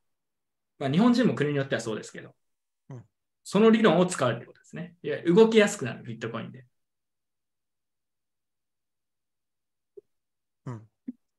これ、ダメか子供増えるんですか？わかんないいや、僕結構それ反対で、むしろ反対で、僕うん国際結婚に反対してるんで。あそうなんだよ。そううん そそれも面白いんだよな、国際結婚になったりして、ジョーさんが。まあ失敗例を間近に見てるんで、失敗例言うなよ、自分で。まあ、あの、やっぱ文化的背景違うとうまくいかないですよ、なかなか。まあ、他の、でも他の人は、他の家族もそういうの見てるんですか？まあ、でもた確かにそれはそうだね。そう大変だと思う。うん、まあやっぱり、あの、その、まあど、どこまでを失敗とみなすかは置いといて、特有の問題はありますよね。それはそうでしょう。ね。コミュニケーションの問題とか文化の違い、絶対あるでしょうんなんかやっぱ一番多いのは、どっちかが主、どっちかの国に住むと、どっちかが主になって、どっちかが自由になっちゃう。う。でもそれ言うと、ジョーさん、日本人女性と文化共有してるんですか？してるよ。してないの？そもそも。僕はもう僕の中のサブカルは全部日本的なあれです確かにね。そジョーさんは確かに漫画とかそういうの好きなんで、そっちのが好きな女性とかとはすごいあの相性合うかもしれない。確かに。うんうん、なるほどね。それは一理あるわ。あ、なんかこのコメント結構来てますよ。どのコメントですか？あさっきの話。大学新卒の時期が適齢期と重なっているという指摘はありますよ。あー適齢期、まあ20くらいは適齢期とするのはね。うんえ20でも早い気がするな。どう？大学行かなくても20で結婚したいと思う？いや、俺ちょっとわかんないな。いいんじゃない？いや、僕なんかもっと気軽に結婚して気軽に離婚すればいいと思まあ確かに。う。うんなんかでもその話をね、それで言うと、スウェーデン出身の、あのービットコイナーの話、なんかスウェーデンは離婚率めちゃくちゃ高いらしくて、確か、うんもう本当半分以上離婚するんだって。うんで、なんか離婚した時もに、あの財産分野とかそういうのはあんまりめんどくさいことはなくて、もう気軽に結婚して気軽に離婚するみたいな感じらしいよ。話を聞くとそもそも結婚ってなんだっけって離れにそうですよね、そんな。で、スウェーデンはなんかもうセックス文化がすごいあのカジュアルすぎるとか言ってすごい言ってて、嘘って言って。要は誰でもなんかすぐにそういう関係になるみたいな。マジかよと思って。っていう噂を聞きましたが。そさん、スウェーデンいいんじゃない？ただスウェーデン人の女性はおかしいんじゃないかみたいな。頭がおかしいみたいに言って大丈夫かと思って。や、わかんないから何とも言えないけど。彼らはバイキングですからね。バイキング、うん、なんか ディスってましたよ。バイキングは男じゃない。男に限定じゃない。まあまあまあ、だからそういう話は聞きました。はい。あ頭脳流出だと。そうですね。はい。というわけで、まあ、これ見てる人たちでね、子供いる人たちもいると思いますし、あの皆さん、あの 頑張ってください。結論。最後、ネタとして、リスナーからの投稿でビットコインは NHK がフィックスするかって質問来たんですけど、どうですか、これは？まあ、イエス。ど disrupt。あ disrupt ってのはそれはぶっ壊すってこと。う壊す？フィックスじゃないじゃん。破壊イコール修正みたいな。まあ、どうやって破ぶっ壊破壊こそが救いというか、それしかない。もうはどうやって破壊するの？ビットコインが。あーまあ、簡単に言うと、えっ、と、いわゆるマスメディアというものは、インターネットの出現によってものすごいあの存在意義をあの揺るがされましたよね。うん。まあ確かに。誰でも情報を発信できるようになって、マスゴそれはミとか言われるようになりましたよね。昔はあの、ねまあうんある程度のその、なんか、あの、社会的意義がもっとあったんですよね。影響力あったよね、昔の。それは間違いないね。たまあ昔は聖なる職業の一つだったんですけど、うん。ああのインインターネットでそれが民主化されるとなくなっちゃった。ただ、まあ、今でも個人で発表する場合は、やっぱりあのマネタイズの問題があるわけですよ。はい。まあ、つまり、あの、そう、あの、マネタイズの問題があるわけですよ。うん。マネタイズ？もううん。ビットコインを使うことによって、あの、その個人の、あの、えっ、と、ななんていうんだ、えっ、と、あの、あれ、あの、えーえーななんていうんだっけ、あの、その、報道する人、ねインフジャールエンサーナリスト。ジャーナリスト、そジャーナリスト？あのはい。個人のジャーナリストが容易にマネタイズできるようになり、でさらにその政府の批判とかをしても、シャットアウト、えっ、と、その金を、入金経路をシャットアウトされなくなることによって、より自由で、あああ、一番納得感あるかも、今日。あ。つまり、その、アサンアサンジみたいな人がマネタイズできるようになると。そういうことですこれは一番説得力あった、意外意外にも、意外にも一番説得力あった。一番言論の自由とか、確かにね、そういうのあるもんね。なんか政府に、あのー政府にあまりこう好意的じゃないことを言って、ペイパルのなんか寄付ボタン止められましたとか、銀行口座止められましたみたいな、よくあるよね。アカウント止め止められました。これにノスターとライトニング、ビットコインを組み合わせることで、言論の自由、インターネット上の言論の自由をさらに確保して、ジャーナリストもマネタイズしやすくなるから、NHK がぶっ壊れると。そういうことです。この理論でもなんか、あの、立候補した方がいいんじゃないの？いやな、立候補、ビットコインな政治家を昔ちょっと話がありましたけど、やっぱジミーさんの方が向いてるんジミーさん、ジミーさんに NHK をぶっ壊すとみたいなのあったよね。なんかそやっれてほしいわ。それいいわ。これが思ったより一番説得力あって笑ったんですよ。意外にも。これはなんか一番、一番自分の中でまあまあまあ、言いたいことはなんとなくわかるっていう。今回この。先の2つがとんでもすぎて、もうなんかもう、何の関連性もなかったし。うんジョーさんは理屈がうまいし、弁護士、弁理士に向いてそうだ。弁護士どうですか？生まれて初めて言われた、そんなこと。弁護士になる計画は今からでも。なるか、弁護士。あの、ニューヨークでちょっと弁護士の資格取って。なんでニューヨークもう一回りそうみたいな。安直やん、発想が。なんか、そう。インターネット、インターネットと、弁護士ってコミュニケーション必要で。コミュニケーション必要ないでしょ。あ、まあ、うんクライアントと？うん。まあ、それは何の仕事しても必要なの。そりゃそうよね。うんなるほど。ジミーさんに投票します。なるほど。はい。というわけで、案外これは、これはイエス申請しましょう。いや、ビットコインが NHK ぶっ壊したら面白いね。やったぜ。最もイエスに近い想像以上に。で、あと今それで思い出したんだけどさ、それが関係ないんだけど、今日もともとやる前に、ほら、オーディナルでさ、オンチェーン手数料むっちゃ高くなっちゃったじゃん、ライトニングでなんかちょっと、サッツ配りますよって言ったんで、忘れてました。やりましょう。サッツ配りましょう。なんか皆さん、あのライトニングアドレス、ライトニング対応の、えーライトニングアドレスか、まあ、インボイス、まあ、LNURL でもいいですけど、を貼ってくれれば、配るんで、あの我々もそうだし、ここにいる人たちがコピーして配ってくれるはず。あのお互いに配り合う。そのオンチェーン手数料が上がって問題になってるけど、ライトニングだったら早く小さい金額でも送れるよっていう、こう、あのデデモンストレーションも含めてですね、やるので、ぜひ皆さん、あの、サッツが送れる用のインボイスもしくはライトニングアドレスみたいなのを、えーコメントで貼ってくれればいいかな？貼れるように。貼れないかな？あれもしかして。インボイス多すぎ、あの、長すぎて。貼ってください。我々の方で、それを見て、えー送って、送、我々が送るかどうかわかんないですけど、皆さんで送り合ってください。これは、違う、1 sats でいいの。1 sats でいいの。いいね。違う、俺配りたいんだけど、それ何十人も配れないから、時間的に。まあ、それは別に後でもいいんじゃないあ、そうか、そうか。これやっといてくれれば。いや、でもやっぱリアルタイムでやりたいし。確かに。まあでも、あの、それあの持ってる人、せいぜい10人とかだと思う。えーもっといるよ。皆さん、ライトニングで受け取れる体制のある人は、ライトニングアドレスか何か、えーをコメントで貼ってください。待ってましたって、送り合うのかって。まさかの、くれるんじゃないのかみたいな。 scam やん。いや、ですわかったわかった。あの、この中で自分がアイコンとして認知してて信頼できそうな人にちょっと多めに送るから、それを皆さんに分け与えてください。ライトニングリレーで、 Lightning torch してください。はい。というわけで皆さん、あの書いてください。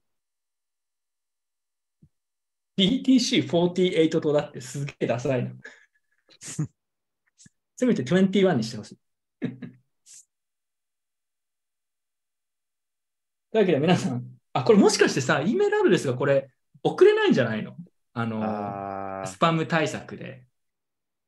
お多分貼れないんじゃないかな。そんな気がするわ。バレねえじゃん。Google による検閲対、検閲されて送れませんでしたって結果になりそう。じゃあ、あの、うんツイッターで、ツイッターの自分のノストラ、ノスターフィックスモです。スター。モンスターでもいいけど、ツイッターのさ、自分がピン止めしてる5月8日月曜8時からってやつのツイッターにリプライもしくは、えーメンション飛ばしてくれれば、そこで貼ってくれればそこを見て、えー送ります。はい。皆さん、それでいきましょう。なんか多分貼れないと思うんで、Google の YouTube のあのスパム対策で。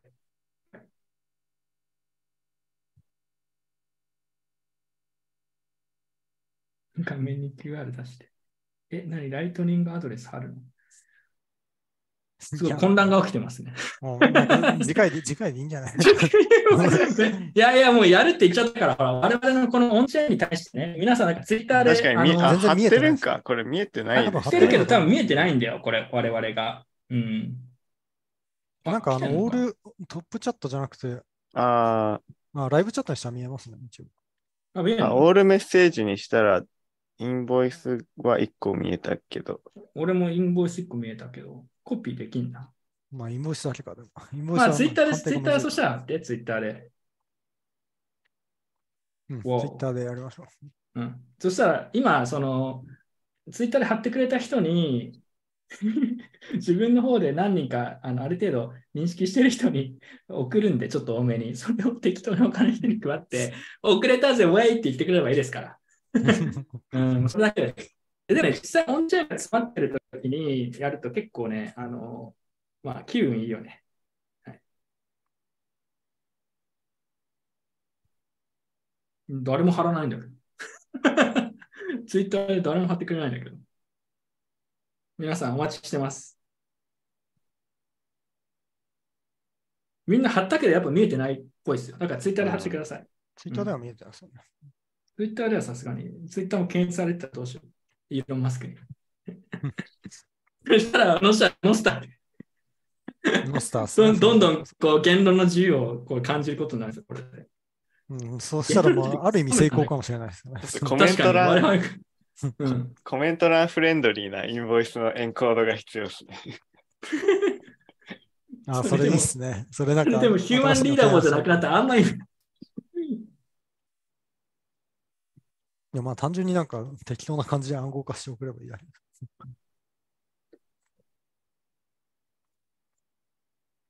うん、来ないんだけど、コメント。あ、来た来た来た。来た。ビットフライヤー as number one。これ、もともとコインチェックなんかかかってるでしょ。何このステマみたいな。来てますね。あ、じゃこれ。お、来た来た。 Wallet of Satoshi ですね。はい、じゃあ、あの送ってくれた方がいるので、はい。 Lightning torch します。ちょっと多めに払って、それを 奪われるか、他の人に配ってくれるかちょっとわかんないんですけど、信じる。 trustful でいこうと思います。あ、そう、ちょっと待って、俺今、このウォレットにあんまりお金入ってない。ちょっと待って。えー、なるほど。なんか LNURL だったら表示されるみたいやけどね、オールメッセージの方には。メールだと多分それこそスパムで使われちゃうからダメなんだ。うん。じゃあこれでちょっと多めに送りますよ。はい。えー、ちょっと待ってね。はい。あー、来た来た。よし。これで、じゃあ、じゃあ1万サトシ送るんで、1万サトシ送ります。今、送りました、1万サトシ。来たら、YouTube かなんかでコメントしてください。これをみんなに配ってください。我々はちょっと話、あの、最後ラップアップしていくんで。で、あとツイッターかなんかで送られましたって言って、はい。あの、着いたら、ね、送られましたって言ってください。はい。以上です。適当すぎる。まあでも、あの、真面目な話、オンチェーンが上がってくると、ライトニングでやっぱり送金しないと圧倒的にコストの差が出てくるシチュエーションがね、ちょっとね、増え始めてるんで、今回、ある程度またメンプールが空いてくるときは出てくると思うんで、ちょっとやっぱチャンネルを仕込もうと思ってますね、自分は大きめの、今のうちに。うん、これ真面目に重要だと思う。はい。では、ラップアップしていきましょう、今日我々は。しゃ。よし。終わり、終わりに近づいてる。では、次、最後行って、もう今日はもうおしまいです。えー、一万リスナーから一万1万冊を、一万冊送ってんの？あ、そうそうそうそう。結構多いっす。そう、大金、まあ、一、うんまあまあ今、、何円だろう？何円ですか？3ドルくらいかな。まあ、大した。けいや、結構多いと思う。まあいいや。いや、皆さん、それを適当にく配ってください。はい。もう、10サトシとかでいいんで、逆に超ちっちゃい金額を送ることに意味があるんですよね。はい。なるほど。うん、今皆さん、今って10万サトシぐらいないと HTLC 作られなくないですか？え、本当に？オンチェーンの手数料すごいことになってるから、嘘あの、あれじゃないですか。あの、制限かけてる手手手数料分の方で調整して送ったりあするんじゃない？あのトラストレスじゃないというか、最悪です。の 多分、え、そうなんだ。今そうなってんの？あの確かにそうだね。言われてみると。そうそうそう。手数料によって HTLC にするかしないかが決まるから、あ今じゃあそれ下回ってんだ。今時多分普通になんか数十ドルとかの取引じゃないと、数十ドルの手数料が出ないから、あのマジか。HTLC にすらなってないんじゃないですかね。あ、そう、え、そうしたら、じゃあこれでなんか、送金が失敗したり、なんチャンネルを閉じると、閉じる意味がないっていう、そもそも。そうそうだよね。コスト負けしてる。感じですね。そう。あーやばいね。ライトニング機能してないですね、そしたら。でも結構、結構やばい、やばいというか、根本的なでも問題だよね、そうすると。まあ、だってこれから手数料高くなるタイミングも全然あるわけで。とそうね。手数料安い時はそんな大した問題じゃないけど、こういうタイミングだと結構ね、うん。そうだね。でもこれはちょっと話深くは入らないですけど、結構重要なあのライトニングの割と根本的な問題な気がします。そうすると、when airdrop って言うけど、それは 皆さんが皆さん同士に airdrop するものです。はい L、L2 とか入ったらマシになるのかな。うん。そんなことないか。あ、すごい。ライトニングギフトでリディームさせようとしてるよ。ただこれ多分ね、ボットとかですぐ取られちゃうんだよね、こういうの。あうん。やるな。はい。というわけで、最後行きましょう。えオーディナルズで手数料増加が話題となっていますが、マイナーの行動にどのような変化が考えられますか？また RGB はただでトークンが発行され出したら LN ノード運用の期間が変わりそうですか？展望を聞かせてください。ちょっと真面目な質問なんですけど、サクッと答えて最後フィニッシュしましょう。まあ、マイナーの行動にどのような変化が考えられます？かマイナーの行動には別にそんなに変化ないんです。マイナー嬉しいってだけで。最近多分マイナーがこのオーディナルスのあれでそのカスタムのトランザクションを受け入れるためのあのスクリプト書いたりしてるせいで、ちょっとオーファンブロックが増えたり、あ、そうなんだあとなんか。今日もなんか2ブロックぐらいの、あの、組み、えー reorg うん。 reorg が起きて、それ多分3年ぶりとかなんで、あそれは最近それ増えたのは最近増えたのは多分なんかみんなちょっと手を加えたんじゃないかなって思ってます。でもそんなもんかな。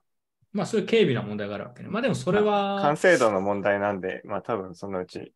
治るね。なんか、あれですよね、あの、あれ、あの、えっ、と、ネットワークポリシーが厳しくなったら、あの、マイナーに直接トランザクションを渡すルートが、あの、そうそうそう。あの、普及するっていうのがありますよね。ああ、確かに。それは面白いね。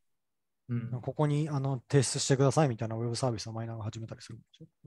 でもまあ、それが一般的になると、それってどうなのってとこあるけど、検閲、うんまあでもそれ関係ないな。まあ、かそうあのきあの根本的な問題とは関係、問題ではないんですけど、まあちょ、っとでもって感じがするね。なんとなくうん、なんかあのメメお伺い立てる感じになるでしょ。ポリシーといううんものにあまり意味がなくなっていくだろうなと。うんなるほどね。RGB はただでトークン発行がされだしたら LL ノード運用の世界も変わりそうですが、展望を聞かせてください。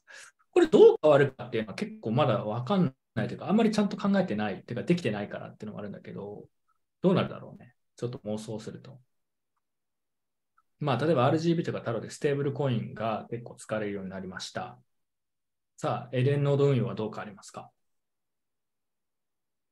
送金を中継するだけのノードと交換を中継するノードうん。で結構なんか違う影響が出そうだね。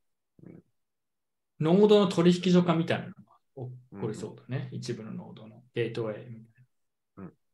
で、そこが強くなっちゃうと、いやだからマイナスなところで言うと、ステーブルみたいなのが入ると、 routing economics の、まあなんだ、大きい取引所ノードとかへの集権化が進むって可能性があると思う。うん。で、プラスのところで言うと、まあ当然、あのー一般のノードも含めて、ネットワーク上の、あの、動いてる金額、価値が増えるので、それはまあ、ルーティングの収益性の増加につながる可能性はある。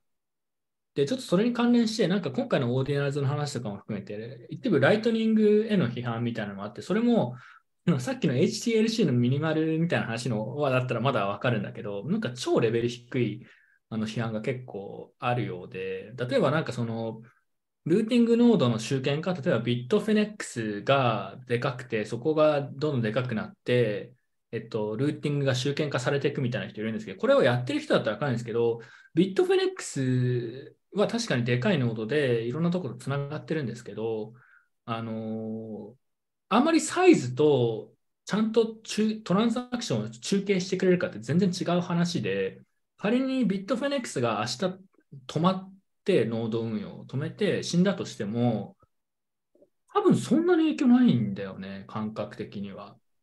だからなんか大きいところがたくさん出てきて、バイナンスがやり始めると、バイナンスがすごいでかくなると思うんです、そうするとノードが。そこがかなんか集集権的にやってるっていうのは、多分全然的外れで、過去にゼゼロフィールーティングって結構でかいあのノードがあって、そこ潰れたんだけど、ほとんど影響なかったんだよね、体感では。うん、だから、まあ、これから分かってくることもあると思うけど、自分はやなんかルーティングいろいろやってる経験則とか、まあ、ある程度データを見てるけど、一個そういうところが出てきたところで、全然何の問題もないっていうのが自分の今のところの感触ですけどね。うん、はい。まあでもどうなるんでしょう。うん。僕もなんか、うん、そんなに変わらないんじゃないかな。なんか、うん、ステーブル、ステーブルライトニングにどれぐらい需要があるかは未知数なんですよね。そもそもそうね、ちょっとわかんないね。う。うんんでもそれやってるからね、ジョーさんで、そこら辺。やってるけどね、まあ、うん、どうなんだろノスノスターに代理送金しました。ノスターになくそういいね。ノスターでぜひザップしてください。反省会の宣伝してください。あいいね。反省会からですって言って、ノスターでザップしてもらえば、フォロワー増えるかも。確かに。はい。では、新500円玉コインパーキングや自販機で使えないことがあります。泣いていいですか以上です。車にチャリ乗せて絶景ポイントからサイクリングするタイプの人間。そうなの？誰？いいや、いい趣味してますね。いい趣味してるね。新500円玉スキャムということで、次行きましょう。XCP は2000ビットコインをバーンして誕生したと最近知ったのですが、これ2000じゃなくて多分持ってたと思うけど、その価値があったのかどうか皆さんの見解を教えてください。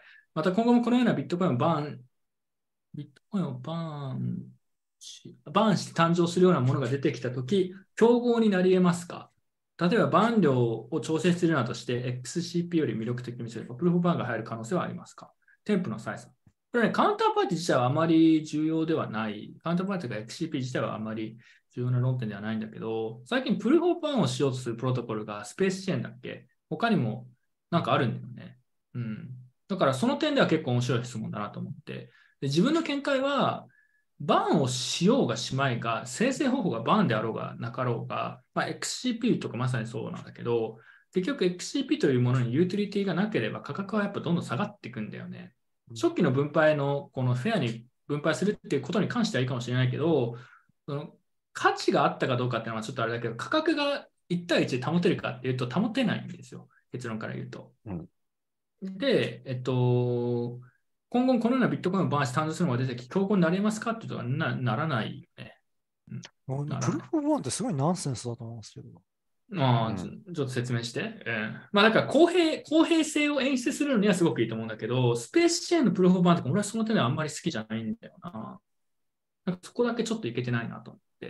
あれも one-way peg でやろうとしてるんでしょ、スペースチェーンだっけ？そうそうそう。スペースチェーンは、あの、ん one-way peg である以外はドライブチェーンと同じっていう認識です。ああ、いやでもなんか絶対価値保てないと思うんだよね。下がるしかい。ないんですよね。その戻せない以上、戻すそ。れを誰がバーンするのって話になるじゃん。うんだからちょっと難しいんだろうなと思っちゃうんだよね、正直に言うとね、それは。どうですか？うん。うん、全く同意見ですね。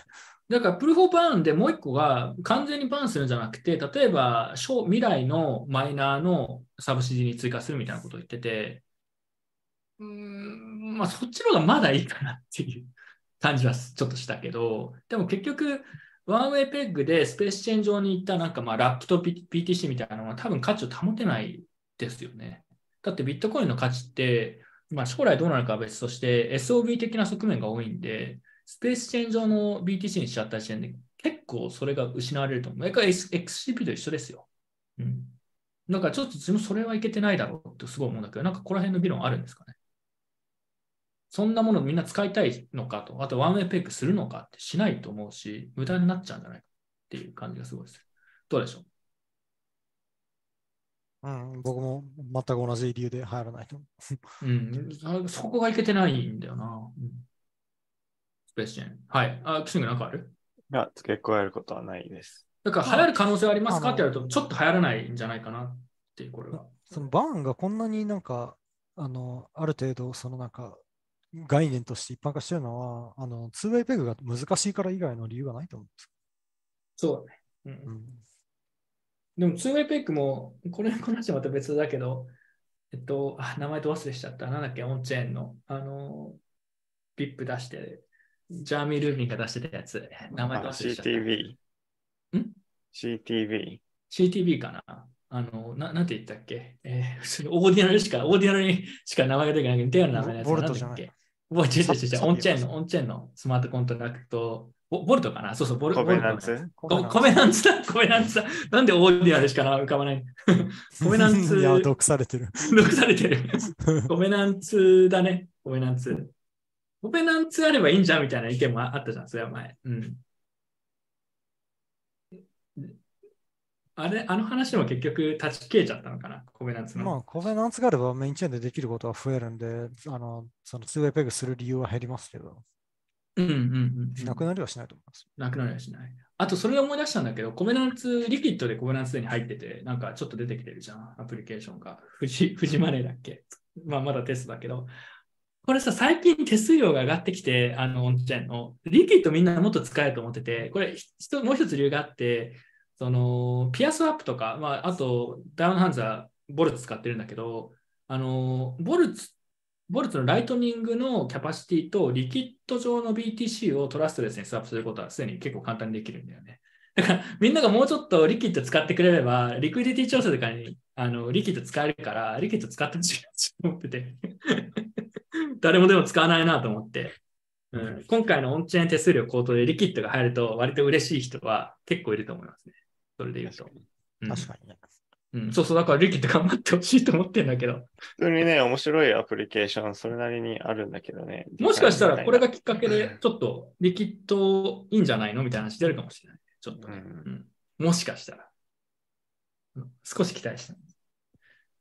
はい、次行きましょう。というわけでおしまいです。はい、まあ、プルホーパーの話は結構マニアックだけど、面白い話だなと思ったので紹介しました。以上です。皆さん、えー、オーディオ版も後で公開するのと、ニュースレター登録などもよろしくお願いします。はい。というわけで、えー今回ここまでです。はい。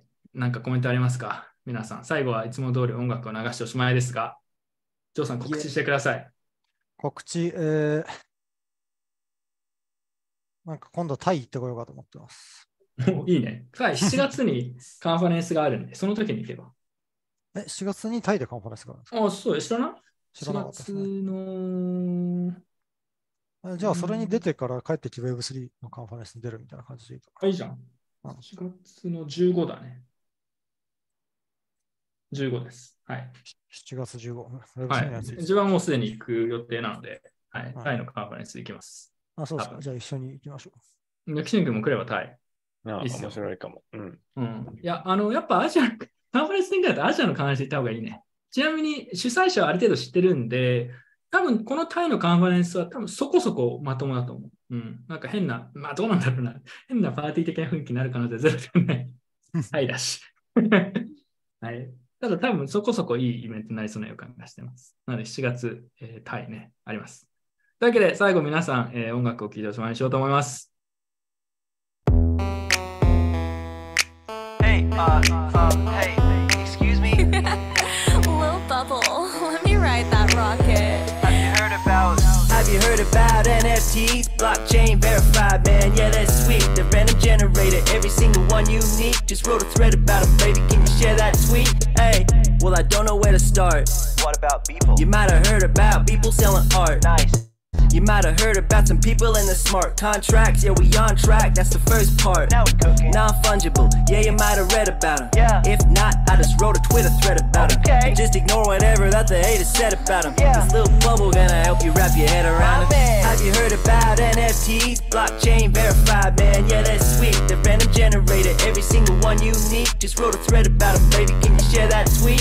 Hey, have you heard about NFTs? Check the wallet, try to tell me that that ain't sweet. You might have heard a bit about how they be killing the trees, but that was proof of work, baby. That was still last week. Hell yeah. I'ma shill 'em on the street. I'ma chilling on the street. I'ma shill to everybody that I meet. That I meet. I just saw a pretty honey walking by. Hey, girl, you got a second? Let me show you something neat. Hey, I'ma shill 'em over dinner. Yeah. I don't give a damn that the family said they didn't wanna hear it. Hell no. I just set up Granny's MetaMask. We about to get her ass out here blowing gas any minute. On chain, there's lots of us. And have you heard about nouns? Dot what the fuck? One mint each day when the auction's up. The sales get used to fund lots of stuff. Let's code it down. Wow. I know you wanna hear some more about it now. It's run off votes, no centralization. It's an autonomous organization. Hey, have you heard about NFTs? Blockchain verified, man. Yeah, that's sweet. The random generator, every single one unique. Just wrote a thread about them, baby. Can you share that tweet? Hey, have you heard about NFTs? Check the wallet, try to tell me that that ain't sweet. You might have heard a bit about how they be killing the trees, but that was proof of work, baby. That was so last week. Yeah. Have you heard about NFTs? Blockchain verified, man. Yeah, that's sweet. The random generator, every single one unique. Just wrote a thread about it, baby. Can you share that tweet? Hey, have you heard about NFTs? Check the wallet, try to tell me that that ain't sweet. You might have heard a bit about how they be killing the trees, but that was proof of work, baby. That was so last week.